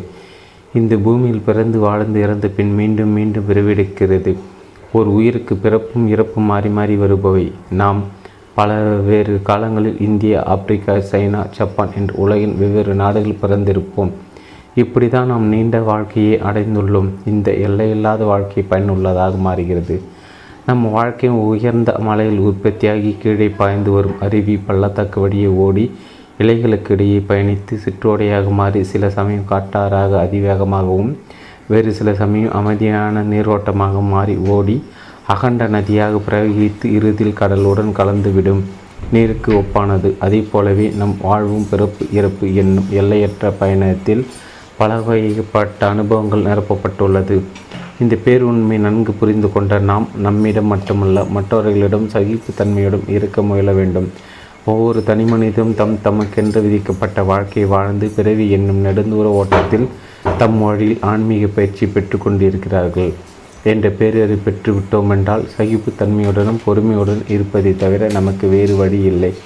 உங்களிடம் நீங்கள் மென்மையாயிருங்கள். உங்கள் ஆத்மாவின் நீண்ட பயணத்தில் ஒரு நீர்வீழ்ச்சி அல்லது காட்டாராக விரைந்தோடும் நதியை காண நேரிடலாம். அப்போது உங்களுக்குள்ளே கூறிக்கொள்ளுங்கள் இப்போது உனக்கு மோசமான நாட்கள் இருந்தும் நீ சுகமாக இருக்கிறாய். இது உன் வாழ்க்கை பயணத்தின் ஒரு பகுதி தான் இது விரைவாகவே முடிவுக்கு வந்துவிடும். பயப்பட தேவையில்லை. அதிவேகத்தில் ஓடும் இந்நதியில் வேகம் குறைந்து அமைதியாக நடக்க துவங்கும். அதுவரை பொறுமையாக இரு. அனைத்திடமும் அனைவரிடம் அன்பாக சகிப்புத்தன்மையோடு இரு. பத்தொம்போது புரிதல் அன்புக்கு வழி போலும் அன்பிற்கு முதல் படி மற்றவர்களை நன்கு புரிந்து கொள்வதுதான். ஒருவரை பற்றி புரிந்து கொள்வது என்பதும் அவர் மீது உண்மையான அன்பு வைப்பது என்பதும் ஒன்றுதான். மற்றவர்கள் மீது அன்பு செலுத்த முடியாத மனிதர்கள் அவர்களை பற்றி சரியாக புரிந்து கொள்ளவில்லை என்றே பொருள். ஏன் அந்த குறிப்பிட்ட மனிதர் மீது நம்மால் அன்பு செலுத்த இயலவில்லை? என்று நமக்கே சில சமயம் வியப்பு வருவதுண்டு. நீங்கள் அவரை சரியானபடி புரிந்து கொள்ள முடியவில்லை என்பதே அதற்கு பதில். ஒருவரை பற்றி நன்கு புரிந்து கொண்டு விட்டால் அவர் மீது நம்மால் அன்பு செலுத்த முடியும்.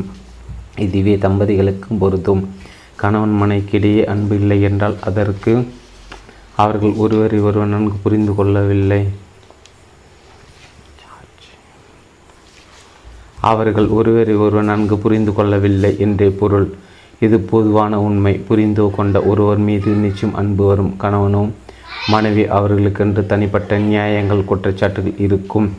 அதை அவர்கள் விளக்கமாக கூறவும் செய்வார்கள். ஆனால் ஒருவரை ஒருவர் நன்கு புரிந்து கொள்ளாதால் ஒருவரால் மற்றொருவர் மன்னிக்க இயலாது. அதனால் இருவருக்குள்ளும் கருத்து வேறுபாடும் மோதலும் ஏற்படுகிறது. ஒருவரை ஒருவர் நன்கு புரிந்து கொண்டு விட்டால் தானாகவே அன்பு பிறந்து விடும்.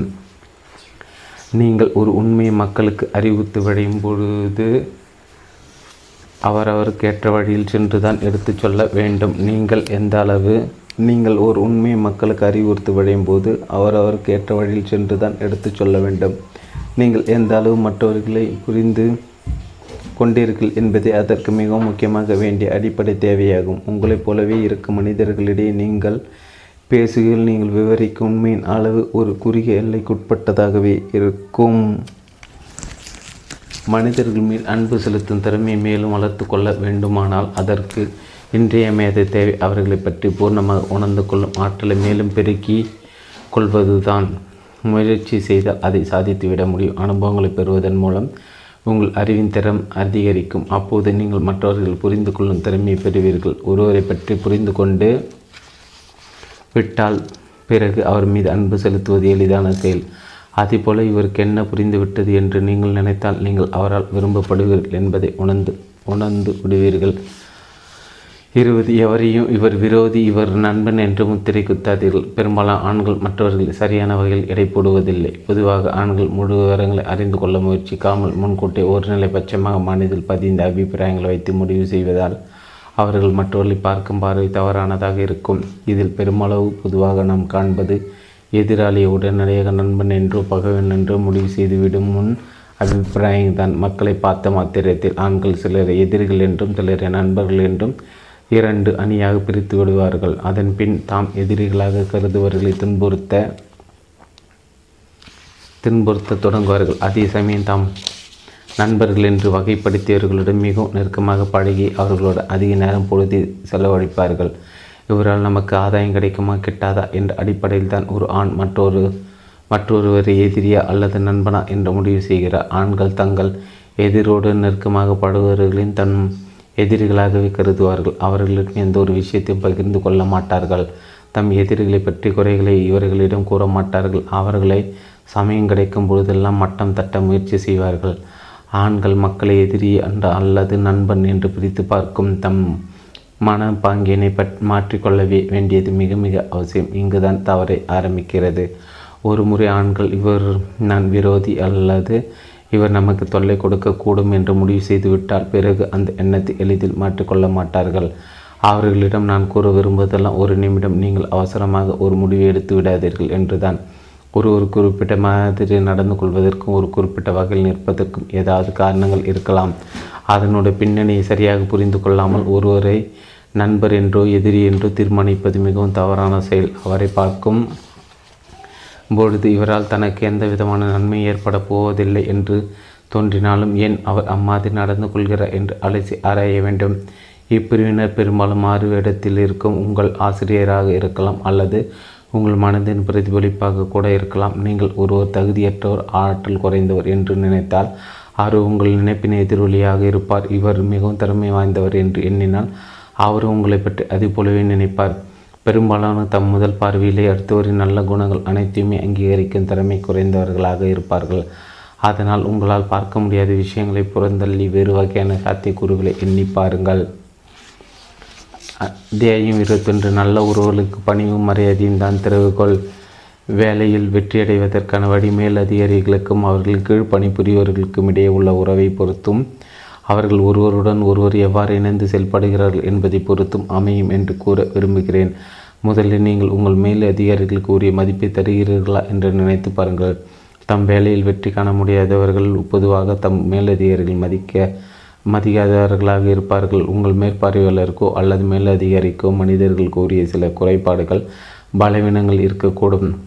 அவர்களிடம் நீங்கள் பார்க்கும் பல விஷயங்கள் சர்ச்சைக்குரியதாக இருக்கலாம். அதே சமயம் அவரிடம் சில பல நல்ல தகுதிகளும் இருக்கலாம். அவருக்கும் மேலே இயங்கும் மேலதிகாரிகள் அவர் இந்த பதவியிலிருந்து வேலை செய்ய சரியான தகுதி வாய்ந்தவர் என்று நினைத்ததால் தான் அவருக்கு உயர் பதவி அளித்திருக்கிறார்கள். உங்கள் மேலே அதிகாரியின் குணங்களை நல்ல கெட்ட குணங்களாக பிரித்து பட்டியலிட்டு பார்த்து கெட்ட குணங்களை விட நல்ல குணங்கள் அதிகமாக இருக்கிறது என்று முடிவு செய்ய முடியாமல் போனால் உங்கள் நிறுவனத்தில் நீங்கள் வெற்றி பெறுவது அசாத்தியமான செயலை என்ற முடிவுக்கு வந்துவிடலாம்.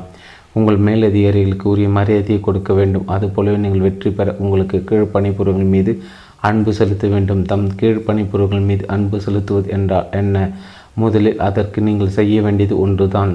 அவர்களுடைய பலமாக இருக்கும் விஷயங்களை மேலும் வளர்த்து கொள்ள உதவியும் அவருடைய பலவீனங்களை சுட்டி கட்டி சுட்டி காட்டி அவர்களை எச்சரித்தும் அவர்களை தம்மை திருத்தி கொள்ள உங்களாலான உதவிகளை செய்ய வேண்டும். உங்கள் கீழ் வேலை பார்ப்பவர்களை சந்திக்கும் வாய்ப்பு உங்களுக்கு தற்செயலாக ஏற்படலாம். ஒரு மேலதிகாரி என்ற வகையில் அவர்களை தாம் செய்யும் வேலையில் நிபுணர்களாக நல்ல புகழ் பெற தகுதியுடையவர்களாக பதவி உயர் பெற்று வாழ்வில் முன்னேற்றம் பெறுபவர்களாக மாற்ற வேண்டியது உங்கள் கையில்தான் உள்ளது. அவர்களுடைய திறமைகளை பார்த்து பொறாமை கொள்ளாதிருப்பதுதான் நீங்கள் செய்ய வேண்டிய இன்னொரு செயலாகும்.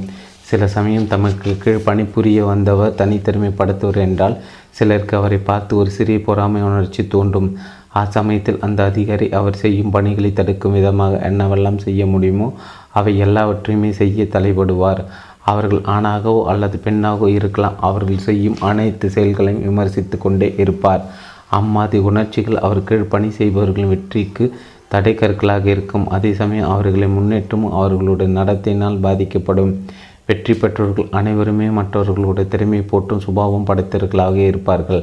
தம்மிடம் இல்லாத திறமையும் உடைப்பும் மற்றவர்கள் இருப்பதை மதித்து அன்பு பாராட்டுபவர்கள் அவர்கள் நல்ல பண்பு நலன்களுடன் இருப்பவர்களை மதித்து அவர்களை மேலும் வளராமல் தம்மால் இயன்ற உதவிகளை செய்வார்கள். உங்களை விட கீழ்நிலையில் இருக்கும் மக்களை அவர்களுடைய தனித்தன்மைக்காக ஏற்றுக்கொண்டு அவர்கள் தம் தனி மனித பண்புகளை மேலும் விவா விரிதாக்கி கொள்ள உதவி புரிவதை அவர்களை நீங்கள் உண்மையில் விரும்புகிறீர்கள் என்பதற்கு சான்று உங்களிடம் பணிபுரிவர் உங்களை விட பல மடங்கு திறமை மிக்கவராக இருக்கிறார் என்பதை குறித்து நீங்கள் உண்மையில் பெருமை பட வேண்டும் கர்வம் கொள்ள வேண்டும். அந்த அளவு உயர்ந்த மனம் படைத்தவராக தங்களை மாற்றிக்கொள்ள முயற்சிக்க வேண்டும். அப்படிப்பட்ட மனப்பாங்கை சாதிக்க முடிந்தால் மட்டுமே உங்களால் வாழ்க்கையில் முன்னேற முடியும்.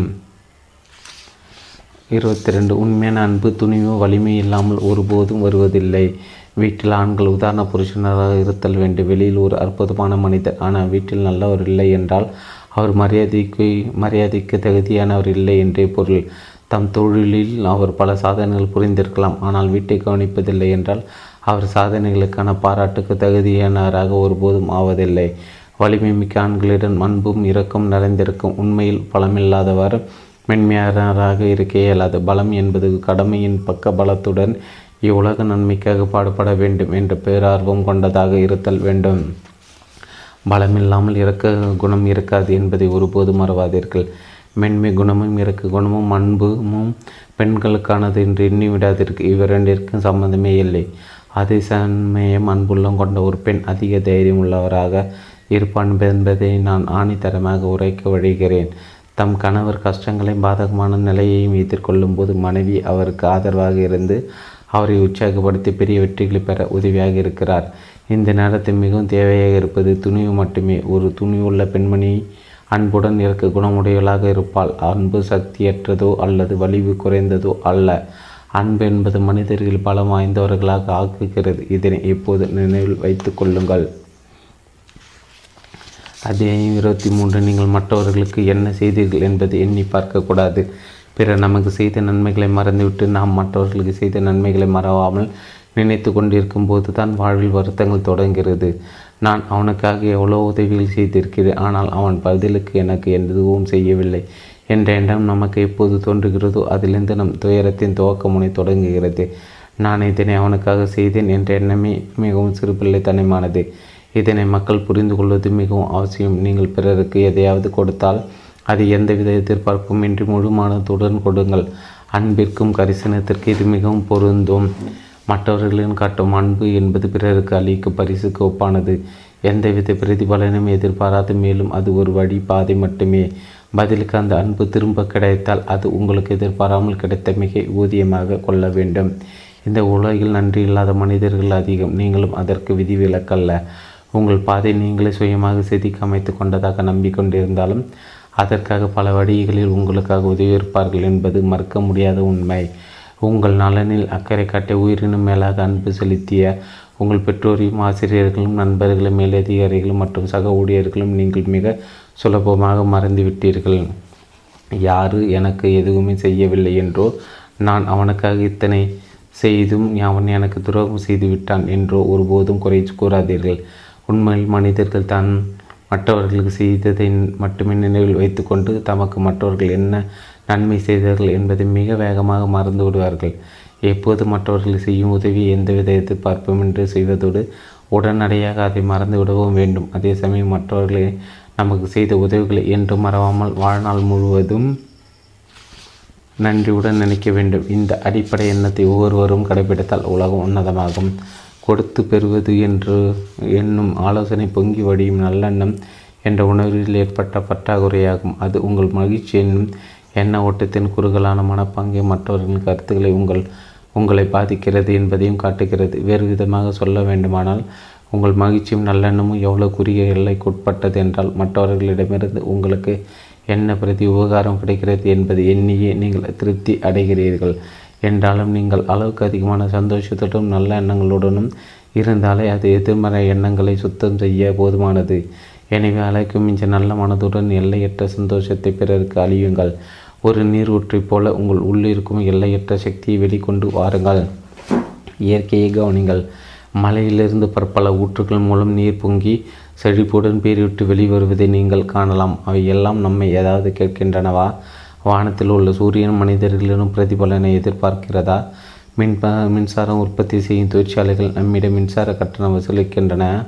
ஆனால் சூரியன் நமக்கு இலவசமாக ஒளியையும் சக்தியும் வெப்பத்தையும் அள்ளி தருகிறது. பூமியில் வாழும் மனிதர்களிடம் சூரியன் குணங்களை எதிர்பார்க்க முடியாது போனாலும் இயற்கை இது போன்ற பல பற்பல அற்புதமான வளங்களை வழங்கியுள்ளதை உணர்ந்து மனதில் இருத்தி கொண்டால் இவைகளை எல்லாம் கடவுள் அளித்து வரங்களாக காணலாம். பாகம் ஆறு. இருபத்தி நாலு உற்சாகமான வாழ்க்கை வாழுங்கள். நான் எப்பொழுதும் மன மகிழ்ச்சியுடன் வாழ்வதன் முக்கியத்துவத்தை கற்றுக் கொடுப்போன்? ஆனால் நான் அதனை நாம் எப்படி நம்முள் வளர்த்துக்கொள்வது அதிகமான கவலையற்ற சிறப்பியல்புகளை கொண்ட மக்களிடம் கீழ்கண்ட குண அதிசயங்களை காணலாம். ஒன்று பொறுப்புடன் வாழுதல் இன்றைய நிலையில் பொறுப்பான மனிதர்கள் காண்பது கடிதம். மக்கள் அதிகம் சர்ச்சையில் ஈடுபடும் குணங்களை கொண்டவர்களாக மாறி வருகிறார்கள். தம் தவறுகளை மறக்க பொய்யான காரியங்களை கூறி தம்மை நியாயப்படுத்தி கொள்ள முயற்சிப்பதால் தம்மையே சுய பரிசோதனை செய்து கொள்ள இயலாமல் தவிக்கிறார்கள். அதனால் செய்திகளை நியாயப்படுத்த வேண்டும் என்ற எண்ணமும் மற்றவர்கள் மீது குறை கூறும் எண்ணமும் உங்களுக்கு தோன்றும் பொழுது நாம் பொறுப்புணர்ச்சி மேலும் வளர வேண்டும் என்பதை நினைவுறுத்தி கொள்ளுங்கள். தவறுகள் செய்வது தோல்வி அடைவது மனித வாழ்வில் ஒரு பகுதி. ஆனால் அவை எதனால் ஏற்பட்டது என்பதை கண்டறிந்து அதை ஏற்கும் எளிய பண்பும் இருந்தால் வாழ்வில் முன்னேற வழி கிடைக்கும். அத்தகைய எளிய பண்பும் செய்த தவறுகளை ஒப்புக்கொள்ளும் மனப்பக்குவம் நம்மிடம் குறைவாக உள்ளதால் நம்மை அடுத்த அது அடுத்த படிக்கு முன்னேற விடாமல் தடுக்கிறது. இரண்டு எதிர்பார்ப்பின்மை. எதிர்பார்ப்பில்லாமல் நீங்கள் மற்றவர்கள் உங்களால் முடிந்ததை செய்கிறீர்களா? இந்த குணம் வெகு சிலரிடம் மட்டுமே உள்ளது. அதுவும் நூறில் ஒருவர் இருந்தால் அரிது. கூர்ந்து கவனித்தால்தான் நம்மால் அவர்களை இனம் கண்டு கொள்ள முடியும். எல்லோரையும் புன்னகையும் முகத்துடன் வரவேற்பாராக மாற வேண்டும் என்ற விருப்பம் ஆவல் ஒருவருக்கு உருவாவதிலேயே இதன் துவக்க முனை உள்ளது. காலையில் நாம் பார்க்கும் அனைவரையும் இணைய முகத்துடன் காலை வணக்கம் என்று வாழ்த்தி ஒரு பூவை பரிசாக அளித்துவிட்டு செல்லும் வழக்கத்தை உங்கள் நல்ல நோக்கமாக வைத்து கொள்ள முயற்சிக்க வேண்டும். விடாமுயற்சியுடன் இந்த நல்ல பழக்கத்தை தொடர்ந்து செய்வதால் நம்மை சுகமாக வருடி செல்லும் தென்றல் காற்றை போன்ற இயற்கையான இனிய இயல்பை பெற்றுவிடுவோம். இத்தகைய இயல்பை தான தனதாக்கி கொள்ள அனைவருமே முயல வேண்டும். மூன்று வரைமுறைக்கு உட்பட்ட வாழ்வு பற்றி விழிப்புடன் இருங்கள். உங்கள் வாழ்க்கை வரைமுறைகளுக்கு உட்பட்டது. அதே சமயம் எல்லை எல்லையற்றதாகவும் விளங்குகிறது. அது சென் தத்துவம் போன்றது. இந்த பூமியில் வாடும் அனைவரும் நிலையற்ற தம் வாழ்வு முடிந்ததும் இந்த உலகை விட்டு சற்று முன் பின்னாக செல்ல வேண்டியவர்களை இப்போது இருந்து நூறு வருடங்கள் வரை உயிர் வாழ போகிறீர்கள் மிக குறைவு. இறுதியில் எல்லோரும் ஒரு நாள் இறக்க வேண்டியவரே அவர் நம் குடும்பத்தராகவோ உறவினராகவோ அல்லது அண்டை வீட்டராகவோ இருக்கலாம். இவ்வுலகில் பிறக்கும் அனைவருமே என்றாவது ஒரு நாள் இறந்து போக வேண்டியவர்களே என்ற இறப்பை பற்றிய நுணுக்கத்தை புரிந்து கொண்டால் நமது நமக்கு அனைவர் மீதும் இறக்க உணர்வும் அன்பு அதிகமாகும். நீங்களும் சில சில பல வருடங்கள் கழிந்து இந்த உலகை விட்டு செல்ல வேண்டியவரே. எனினும் மகிழ்ச்சி விஞ்ஞானம் அறிந்த மக்கள் நம் சந்தோஷமான வாழ்வு எல்லையற்றது என்று அறிவார்கள். இந்த உண்மையை நீங்கள் புரிந்து கொண்டு விட்டால் இவ்வுலகை நீ நீத்து செல்கையில் இயல்பாகவே மற்றவர்கள் மனதில் சந்தோஷமான நினைவுகளை விதைத்து விட்டு செல்ல வேண்டும் என்று விரும்ப தொடங்குவீர்கள். மூணு பி எல்லையற்ற வாழ்க்கையை பற்றி விழிப்புணர்வு. ஒரு வரையறையற்ற வாழ்க்கையை பெறுவது என்பது மனிதர்கள் பல புதிய முயற்சிகளை தொடங்க கிடைத்த வாய்ப்பாகும். அது உன்னதமான அன்பு இல்லத்து வெளிப்படுகிறது. மரணத்திற்கு பிறகு நரகம் என்று எண்ணும் போது துன்பமும் பயமும் ஒரு சேர உண்டாவது இயற்கை. நீங்கள் நரகத்திற்கு சென்றாலும் உங்கள் ஆத்மா உயிருடனே விட்டு வைக்கப்படும். நரகத்தில் நீங்கள் சுய கட்டுப்பாட்டுடன் ஆன்மீகத்தை பல நூறு ஆண்டுகள் விடாமல் பயிற்சி செய்தால் உங்களால் சொர்க்கம் திரும்ப இயலும். இது அப்பட்டமான உண்மை. அதன் பிறகு மீண்டும் மறுபிறப்பெடுத்து பூமிக்கு செல்ல அனுமதிக்கப்படுவீர்கள். இந்த உலக வாழ்க்கை ஒரு முறை மட்டுமே என்று நீங்கள் நினைக்கும் போது எந்த பயனுமின்றி போராடலாம். ஆனால் புதிதாக தொடங்க வாய்ப்புகள் பல உள்ளன. அல்லவா? சில மத போதனைகள் மறுஜென்மம் என்பது மிகுந்த துன்பம் நிறைந்தது என்று போதிக்கிறது. ஆனால் நாம் பல முறையில் வாழ்க்கையில் தோல்வியடைந்தாலும் திருந்தி வாழ நமக்கு ஒரு வாழ்க்கையும் ஆத்மாவும் கொடுக்கப்பட்டுள்ளது என்ற பேர் உண்மை புரிந்து கொண்டு அதை நன்றியுடன் நினைத்து பார்த்து உங்களை நீங்களே தலைத்து கொள்ள வேண்டும். அது உங்களுக்கு ஆறுதல் அளித்து நல்ல முறையில் வாழ வைத்துவிடும். அத்தியாயம் இருபத்தஞ்சு மகிழ்ச்சிக்கு விதிமுறைகள் தேவையில்லை. மகிழ்ச்சி அடை சில வரைமுறைகள் தேவை என்று நினைப்பது கோடைத்தனம். என்னிடம் பல பல பல லட்சியங்கள் இருந்திருந்தால் ஒரு நல்ல வேலை இருந்திருந்தால் நல்ல வாழ்க்கை துணை அமைந்தால் நல்ல பள்ளியில் பயின்றிருந்தது என்று கூறிக்கொண்டே இருக்காதீர்கள். புத்திசாலியான ஆக்கப்பூர்வமான உன்னத எண்ணங்களுடன் ஒளிமயமான ஒரு எதிர்காலம் பற்றிய உத்வேகத்துடன் கூடிய ஒருவரை கற்பனை செய்து கொள்ளுங்கள். அந்த ஒருவர் உடல்நிலை பாதிக்கப்பட்டிருந்தவரா படிப்பு அல்லது தொழில் தோல்வி கண்டவரா வாழ்வில் நொடிந்து போனவரா போன்ற விஷயங்களை பற்றி நீங்கள் கவலைப்படுகிறீர்களா? இதற்கு காரணம் மனிதர்கள் எப்போதும் தோல்விகள் என்னும் திரையை போர்த்தி கொண்டிருப்பதால் மற்றவர்கள் அவர்களை சந்தோஷமில்லாதவர்கள் என்று எண்ணுகிறார்கள். அந்த நினைவை எப்போது அவன் உதறி தள்ளிவிட்டு வாழ்வில் உத்வேகத்துடன் நம்பிக்கையுடன் தெளிவான எளிமையான வாழ்க்கை வாழ துவங்குகிறானோ அப்போது அவனை சந்தோஷமான மனிதனாக எல்லோரும் பார்க்கிறார்கள். காலையில் எழும்போது என் அருமையான காலை பொழுது இன்று இன்றும் கடினமாக உழைப்பேன். வயது ஏறுவதை பற்றி எனக்கு பயமில்லை. என் கடைசி காலம் வரை இடைவிடாத உழைப்பேன். கடின உழைப்பினால் இந்த உலகம் நிறைய சந்தோஷம் நிறைந்தவர்கள் மிகுந்ததாகவும் வாழும் வசதிகள் யாவும் நிறைந்தவர்களாகவும் ஆக்க முயற்சிப்பேன் என்று கூறும் மனிதர்கள் இவ்வுலகம் நிறைந்திருந்தால் எப்படி இருக்கும்? உங்களால் இந்த உலகம் முழுவதையும் உடனடியாக சந்தோஷமானதாக்க இயலாவிட்டாலும் அதை செய்ய வேண்டும் என்ற எண்ணமும் விடாமுயற்சியும் இருந்தாலே நீங்கள் உலகில் ஒரு துளி வருத்தத்தை நீக்கியதாக கொள்ளலாம். இது கண்டிப்பாக சாதிக்க முடிந்த செயலே. ஒரு ஒளிமயமான சந்தோஷமான வாழ்க்கை திறக்க ஒளிமயமான சந்தோஷமான எண்ணங்களை தேவை.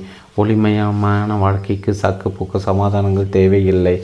சில நிபந்தனைகள் நிறைவேறினால்தான் மகிழ்ச்சியாக இருக்க முடியும் என்று நினைக்கக்கூடாது. விடாமுயற்சியுடனும் உயர்ந்த மற்றும் உத்வேகமான எண்ணங்களுடனும் எந்த ஒரு சூழ்நிலையிலும் ஒளிமயமான எதிர்காலத்துக்காக பாடுபடும் அனைவருக்கும் ஒரு அற்புதமான படித்திறக்கும் இதில் எல்லா எல்லளவும் ஐயமில்லை. அடர்ந்த காற்றில் இருந்தாலும் சரி தைரியத்தை வரவழைத்து கொண்டு மனோபலத்துடன் வடியை தேடத் தொடங்கினால் கண்டிப்பாக வடி கிட்டும். இதனை வளர்த்து கொண்டவர்களால் புதியதொரு உலகத்தை உருவாக்க முடியும். நான் இப்படி இல்லாமல் அல்லது நான் அதுபோல போன்ற எண்ணங்களை அறவே விரட்டி விடுங்கள். இன்று முதல் ஏன் நாம் மகிழ்ச்சியாக இருக்க முடியாது என்பதற்கான காரணங்களை தேடிக்கொண்டிருப்பதை உடனே நிறுத்துங்கள். குறை கூறுவதை விட்டுவிடுங்கள். குறைகளை கூறி யாரும் வெற்றியாளர்களான வெற்றிகளான ஆனதில்லை நீங்கள் குறை கூறும்போது உங்கள் மனதில் விஷய கரை படுகிறது மற்றவர்களுக்கு உங்கள் மேல் தவறான எண்ணங்கள் ஏற்படுகிறது. குறைகள் விஷயத்திற்கு ஒப்பானவை அது மனிதர்கள் பல வழிகளில் துன்பத்திற்கு ஆளாக்குகிறது. எனவே குறை கூறுவதை முதலில் நிறுத்துங்கள் அது மட்டும் போதாது. குறைகள் நிறைந்த மனதில் ஆக்கப்பூர்வமான ஒளிமயமான எண்ணங்களை விதியுங்கள் அது உங்கள் மனதில் அழகான மலர்களை போன்ற எண்ணங்களை மலர்ந்து பெருக வாய்ப்பு அளிக்கும். பாகம் ஏழு. அத்தியாயம் இருபத்தி ஆறு நான் கவலையற்றவன் என்ற உற்சாகத்துடன் கடினமான காலகட்ட காலகட்டங்களை கடந்து வெற்றி காணுங்கள். ஆதி காலத்திலிருந்து மக்கள் தன்னைத்தானே பிரதிபலித்து கொண்டு கொள்ளும்படியாக வளர்கிறார்கள் என்றே சொல்லப்படுகிறது. இதன் புத்தர் சாக்ரட்டிஸ் மார்ச்சஸ் ஆர்லியஸ் மற்றும் தத்துவவாதி ரால்ஃப் வால்டோ எமர்சன் ஒலியோ நிபுணர் வில்லியம் சிம்ஸ் போன்றோரும் ஒப்புக்கொண்டுள்ளனர். ஒவ்வொரு இதனை தனித்தனியாக உரைத்தாலும் இதன் சாராம்சம் இதுதான். மனிதர்கள் தம்மை பற்றி தாம் நம்பும் வடிவத்தை பிரதிபலிக்கிறார்கள். நீ உன்னை பற்றி என்ன நினைக்கிறாயோ அதுவாக இருக்கிறாய். ஒவ்வொரு நாளை பற்றியும் நீ என்ன நினைக்கிறாய்? நீ தினமும் எதை பற்றி ஆழ்ந்த சிந்தனையுடன் நினைக்கிறாயோ அதுவே உன்னிடம் நீயாக பிரதிபலிக்கிறது. உனது உடை உடைகளோ புற தோற்றமோ எதை பற்றியும் கவலை இல்லை. உன்னை பற்றிய எழுத்து வடிவிலான விவரண விவரணைகள் மற்றவர்களுக்கு நீ யார் என்பது மட்டும் உணர்த்தும். நீ என்ன நினைக்கிற என்பதே அல்ல. ஆனால் நீ உன்னை பற்றி என்ன நினைத்து கொண்டிருக்கிறாயோ அதுவே நீயாக ஆகிறாய். இந்த ஆன்மாக்களின் உலகம் இப்படிதான் இதில் எண்ணங்களை தவிர வேறு எதுவும் இருப்பதில்லை. இந்த ஆன்மாக்களின் உலகம் எண்ணங்களால் மட்டுமே உருவானது. இங்கு மக்கள் என்ன நினைக்கிறார்களோ எல்லாம் அப்படியே நடக்கும். இந்த உலகில் கால ஓட்டத்தில் இப்படிப்பட்ட எண்ணங்களை முழுமையாக உருவாக்க பெறுகிறது. சொல்லப்போனால் நீ எப்படி இருக்க வேண்டும் என்று தீர்மானிக்க வேண்டியதே. நீதான். ஒரு விதை தன்னை காலை பொழுதின் ஒளி என்று எண்ணினால் காலை ஒளி மலரும். அவ்விதையை தன்னை சூரிய ருசியுள்ள முலாம்பழம் என்று எண்ணினால் பல முலாம் பழங்களை உருவாக்கும் செடியாக மாறும். நமது வருங்காலம் ஆக்கப்பூர்வமானதாக இல்லை. எதிர்மறையானதாகவோ தன்னம்பிக்கை நிறைந்ததாகவோ நம்பிக்கை இல்லாமலோ பயத்துடனோ சந்தோஷத்துடனோ துக்கத்துடனோ இருக்கப் போவதற்கு எதற்குமே நீங்கள் உங்கள் உள்ளத்தில் எந்த மாதிரியான விதைகளை விதைக்கிறீர்கள் என்பதை பொறுத்தே உள்ளது. உன்னதமான வருங்காலத்தை விரும்புவோர் உள்ளத்தில் ஆக்கப்பூர்வமான நம்பிக்கையுடனான உறுதியான விதைகளை விதைத்து நன்கு பராமரிக்க வேண்டும். ஒருமித்த அதே விதமான எண்ணங்களுடன் அதே அதே தொடர்ந்து போஷிக்க வேண்டும் என்றாவது நம்மை தொழிவுரை செய்யும் தீய எண்ணங்கள் நம்மிடம் வேர்விட ஆரம்பிக்கிறது என்று உங்களுக்கு தோன்றும் போது அவற்றை உங்களுக்கு உங்களிடம் இருக்கும் ஆக்கப்பூர்வமான சக்தி ஆற்றலை கொண்டு விரட்டி அடிக்க வேண்டும். பொதுவாக இரண்டு எதிர்மறை எண்ணங்கள் ஒரே சமயத்தில் மனித வனத்தில் உருவாவது சாத்தியமே இல்லை. ஒரு சோகமான விஷயம் பேசும்போது மனிதனால் சிரிக்க இயலாது. அதேபோல் முழுமையான மகிழ்ச்சியில் இருக்கும்போது அவனால் அழ முடியாது. அதனால் மனதில் உதிக்கின்ற மனதில் நிறைந்திருக்கும் எண்ணங்கள் மிகவும் முக்கியமானவை. நீங்கள் எப்போது உங்களை பற்றி ஆக்கப்பூர்வமான ஒரு உருவாகத்தை மனதில் இருத்தி கொள்ள வேண்டும். நீங்கள் உங்களை வெற்றியாளராகவும் சமுதாயத்துக்கு இந்த உலகுக்கும் உதவுவராகவும் தானும் சந்தோஷத்துடன் இருத்து சுற்றி இருக்கும் மற்றவர்களை சந்தோஷப்படுத்துவராகவும் உருவகப்படுத்தி கொள்ள வேண்டும். இந்த உருவகத்தை எப்போதும் மனதில் முன்னிறுத்தி கொள்ள வேண்டும். எப்போதாவது மனது எதிர்மறை ஆன எண்ணங்கள் இழக்கும்போது துணிவின் துணை கொண்டு ஆக்கப்பூர்வமான கருத்துக்களுடன் இணைந்த சக்தியை உங்களுக்குள்ளே செலுத்தி கொள்ள வேண்டும். இது செய்து முடிந்தால் இவ்வுலகில் அல்ல எவ்வுலகிலும் வெற்றி பெ வெற்றி கண்டு வாழ முடியும். எண்ணங்களின் இந்த உன்னத சக்தியை நீங்கள் கண்டு கொண்டீர்களா நான் மிகவும் மகிழ்வேன். அனுபந்தம்.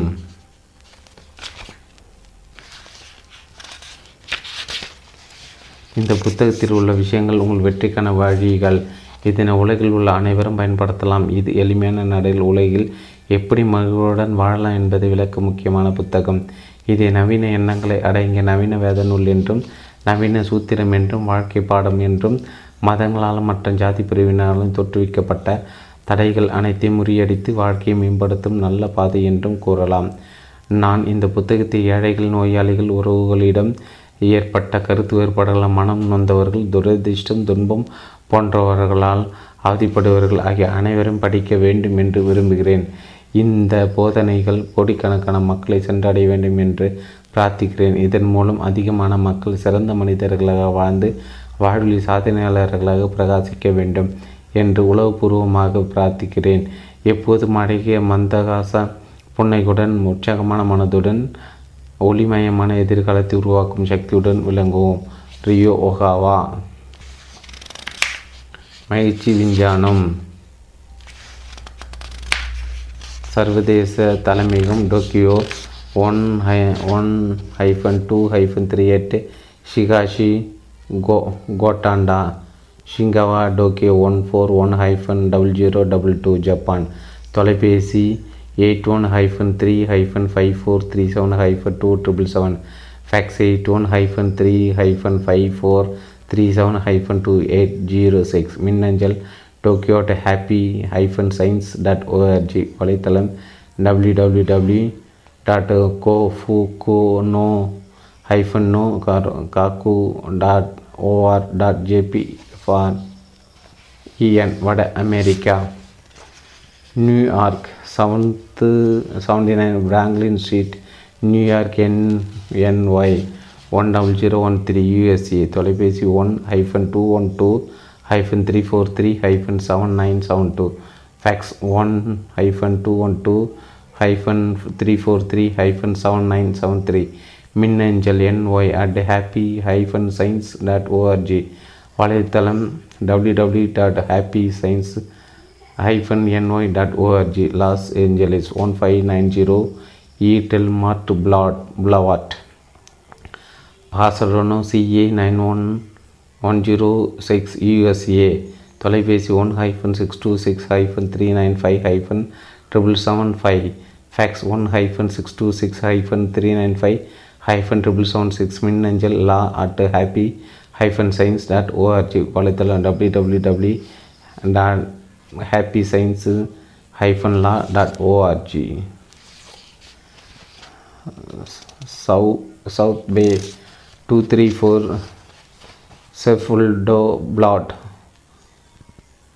slash B Torrance CE nine zero five zero one USA தொலைபேசி one hyphen three one zero hyphen five three nine hyphen triple seven one fax one hyphen three one zero hyphen five three nine hyphen triple seven two மின்னஞ்சல் LA at happy hyphen science dot ORG San Francisco five two five Clinton Street Redwood city CA nine four zero six two ESA தொலைபேசி பார்ஃபேக்ஸ் one hyphen six fifty hyphen three sixty three hyphen two triple seven மின்னஞ்சல் SF at happy hyphen science dot ORG வலைத்தளம் W W dot happy science dot SF ORG Hawaii one two one one double two one ஹெபியோ லானி boulevard suite nine two zero Honolulu HI nine six eight one four USA தொலைபேசி one hyphen eight zero eight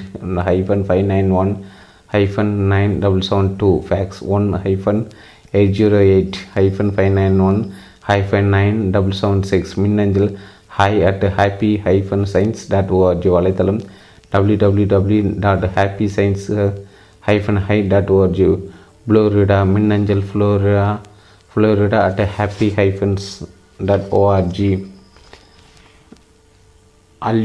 Albuquerque மின்னஞ்சல் ABQ at happy hyphen science dot ORG Boston மின்னஞ்சல் Boston at happy hyphen science dot ORG Chicago மின்னஞ்சல் Chicago at happy hyphen science dot ORG Atlanta மின்னஞ்சல் Atlanta at happy science happy high hyphen science dot ORG Toronto two four two zero A லுப்ரி Street மேற்கு Ontario MA six S one P nine Canada தொலைபேசி one hyphen four one six hyphen double five one hyphen seven four six seven fax one hyphen nine zero five hyphen two five seven hyphen two zero zero six மின்னஞ்சல் Toronto at happy hyphen science dot ORG Vancouver மின்னஞ்சல் Vancouver at happy hyphen science dot ORG Mexico mins மின்னஞ்சல் Mexico at happy hyphen science dot ORG Europe London the Margaret Street London W one W எட் எட்டு RE United Kingdom தொலைபேசி double four hyphen twenty hyphen seven three two three hyphen nine two double five fax double four hyphen twenty hyphen seven three two three hyphen nine three double four மின்னஞ்சல் EU at happy hyphen science dot ORG வலைத்தளம் W W dot happy science dot hyphen EU ORG France மின்னஞ்சல் France at happy science dot ORG Germany மின்னஞ்சல் Germany at happy hyphen science dot ORG Austria மின்னஞ்சல் Austria hyphen Vienna at happy science dot ORG Switzerland மின்னஞ்சல் Switzerland at happy science dot ORG then America Sao Paulo மெர்க் Rua கேனா கேண்டாவோ three six திருவிழா Mariana Sao Paulo CE CEP zero four zero three two three hyphen double zero one Brazil தொலைபேசி double five hyphen double one high hyphen double five seven four hyphen double zero five four fax double five hyphen double one hyphen double five seven four hyphen eight one six four மின்னஞ்சல் SP under O OESTE at happy hyphen science dot ORG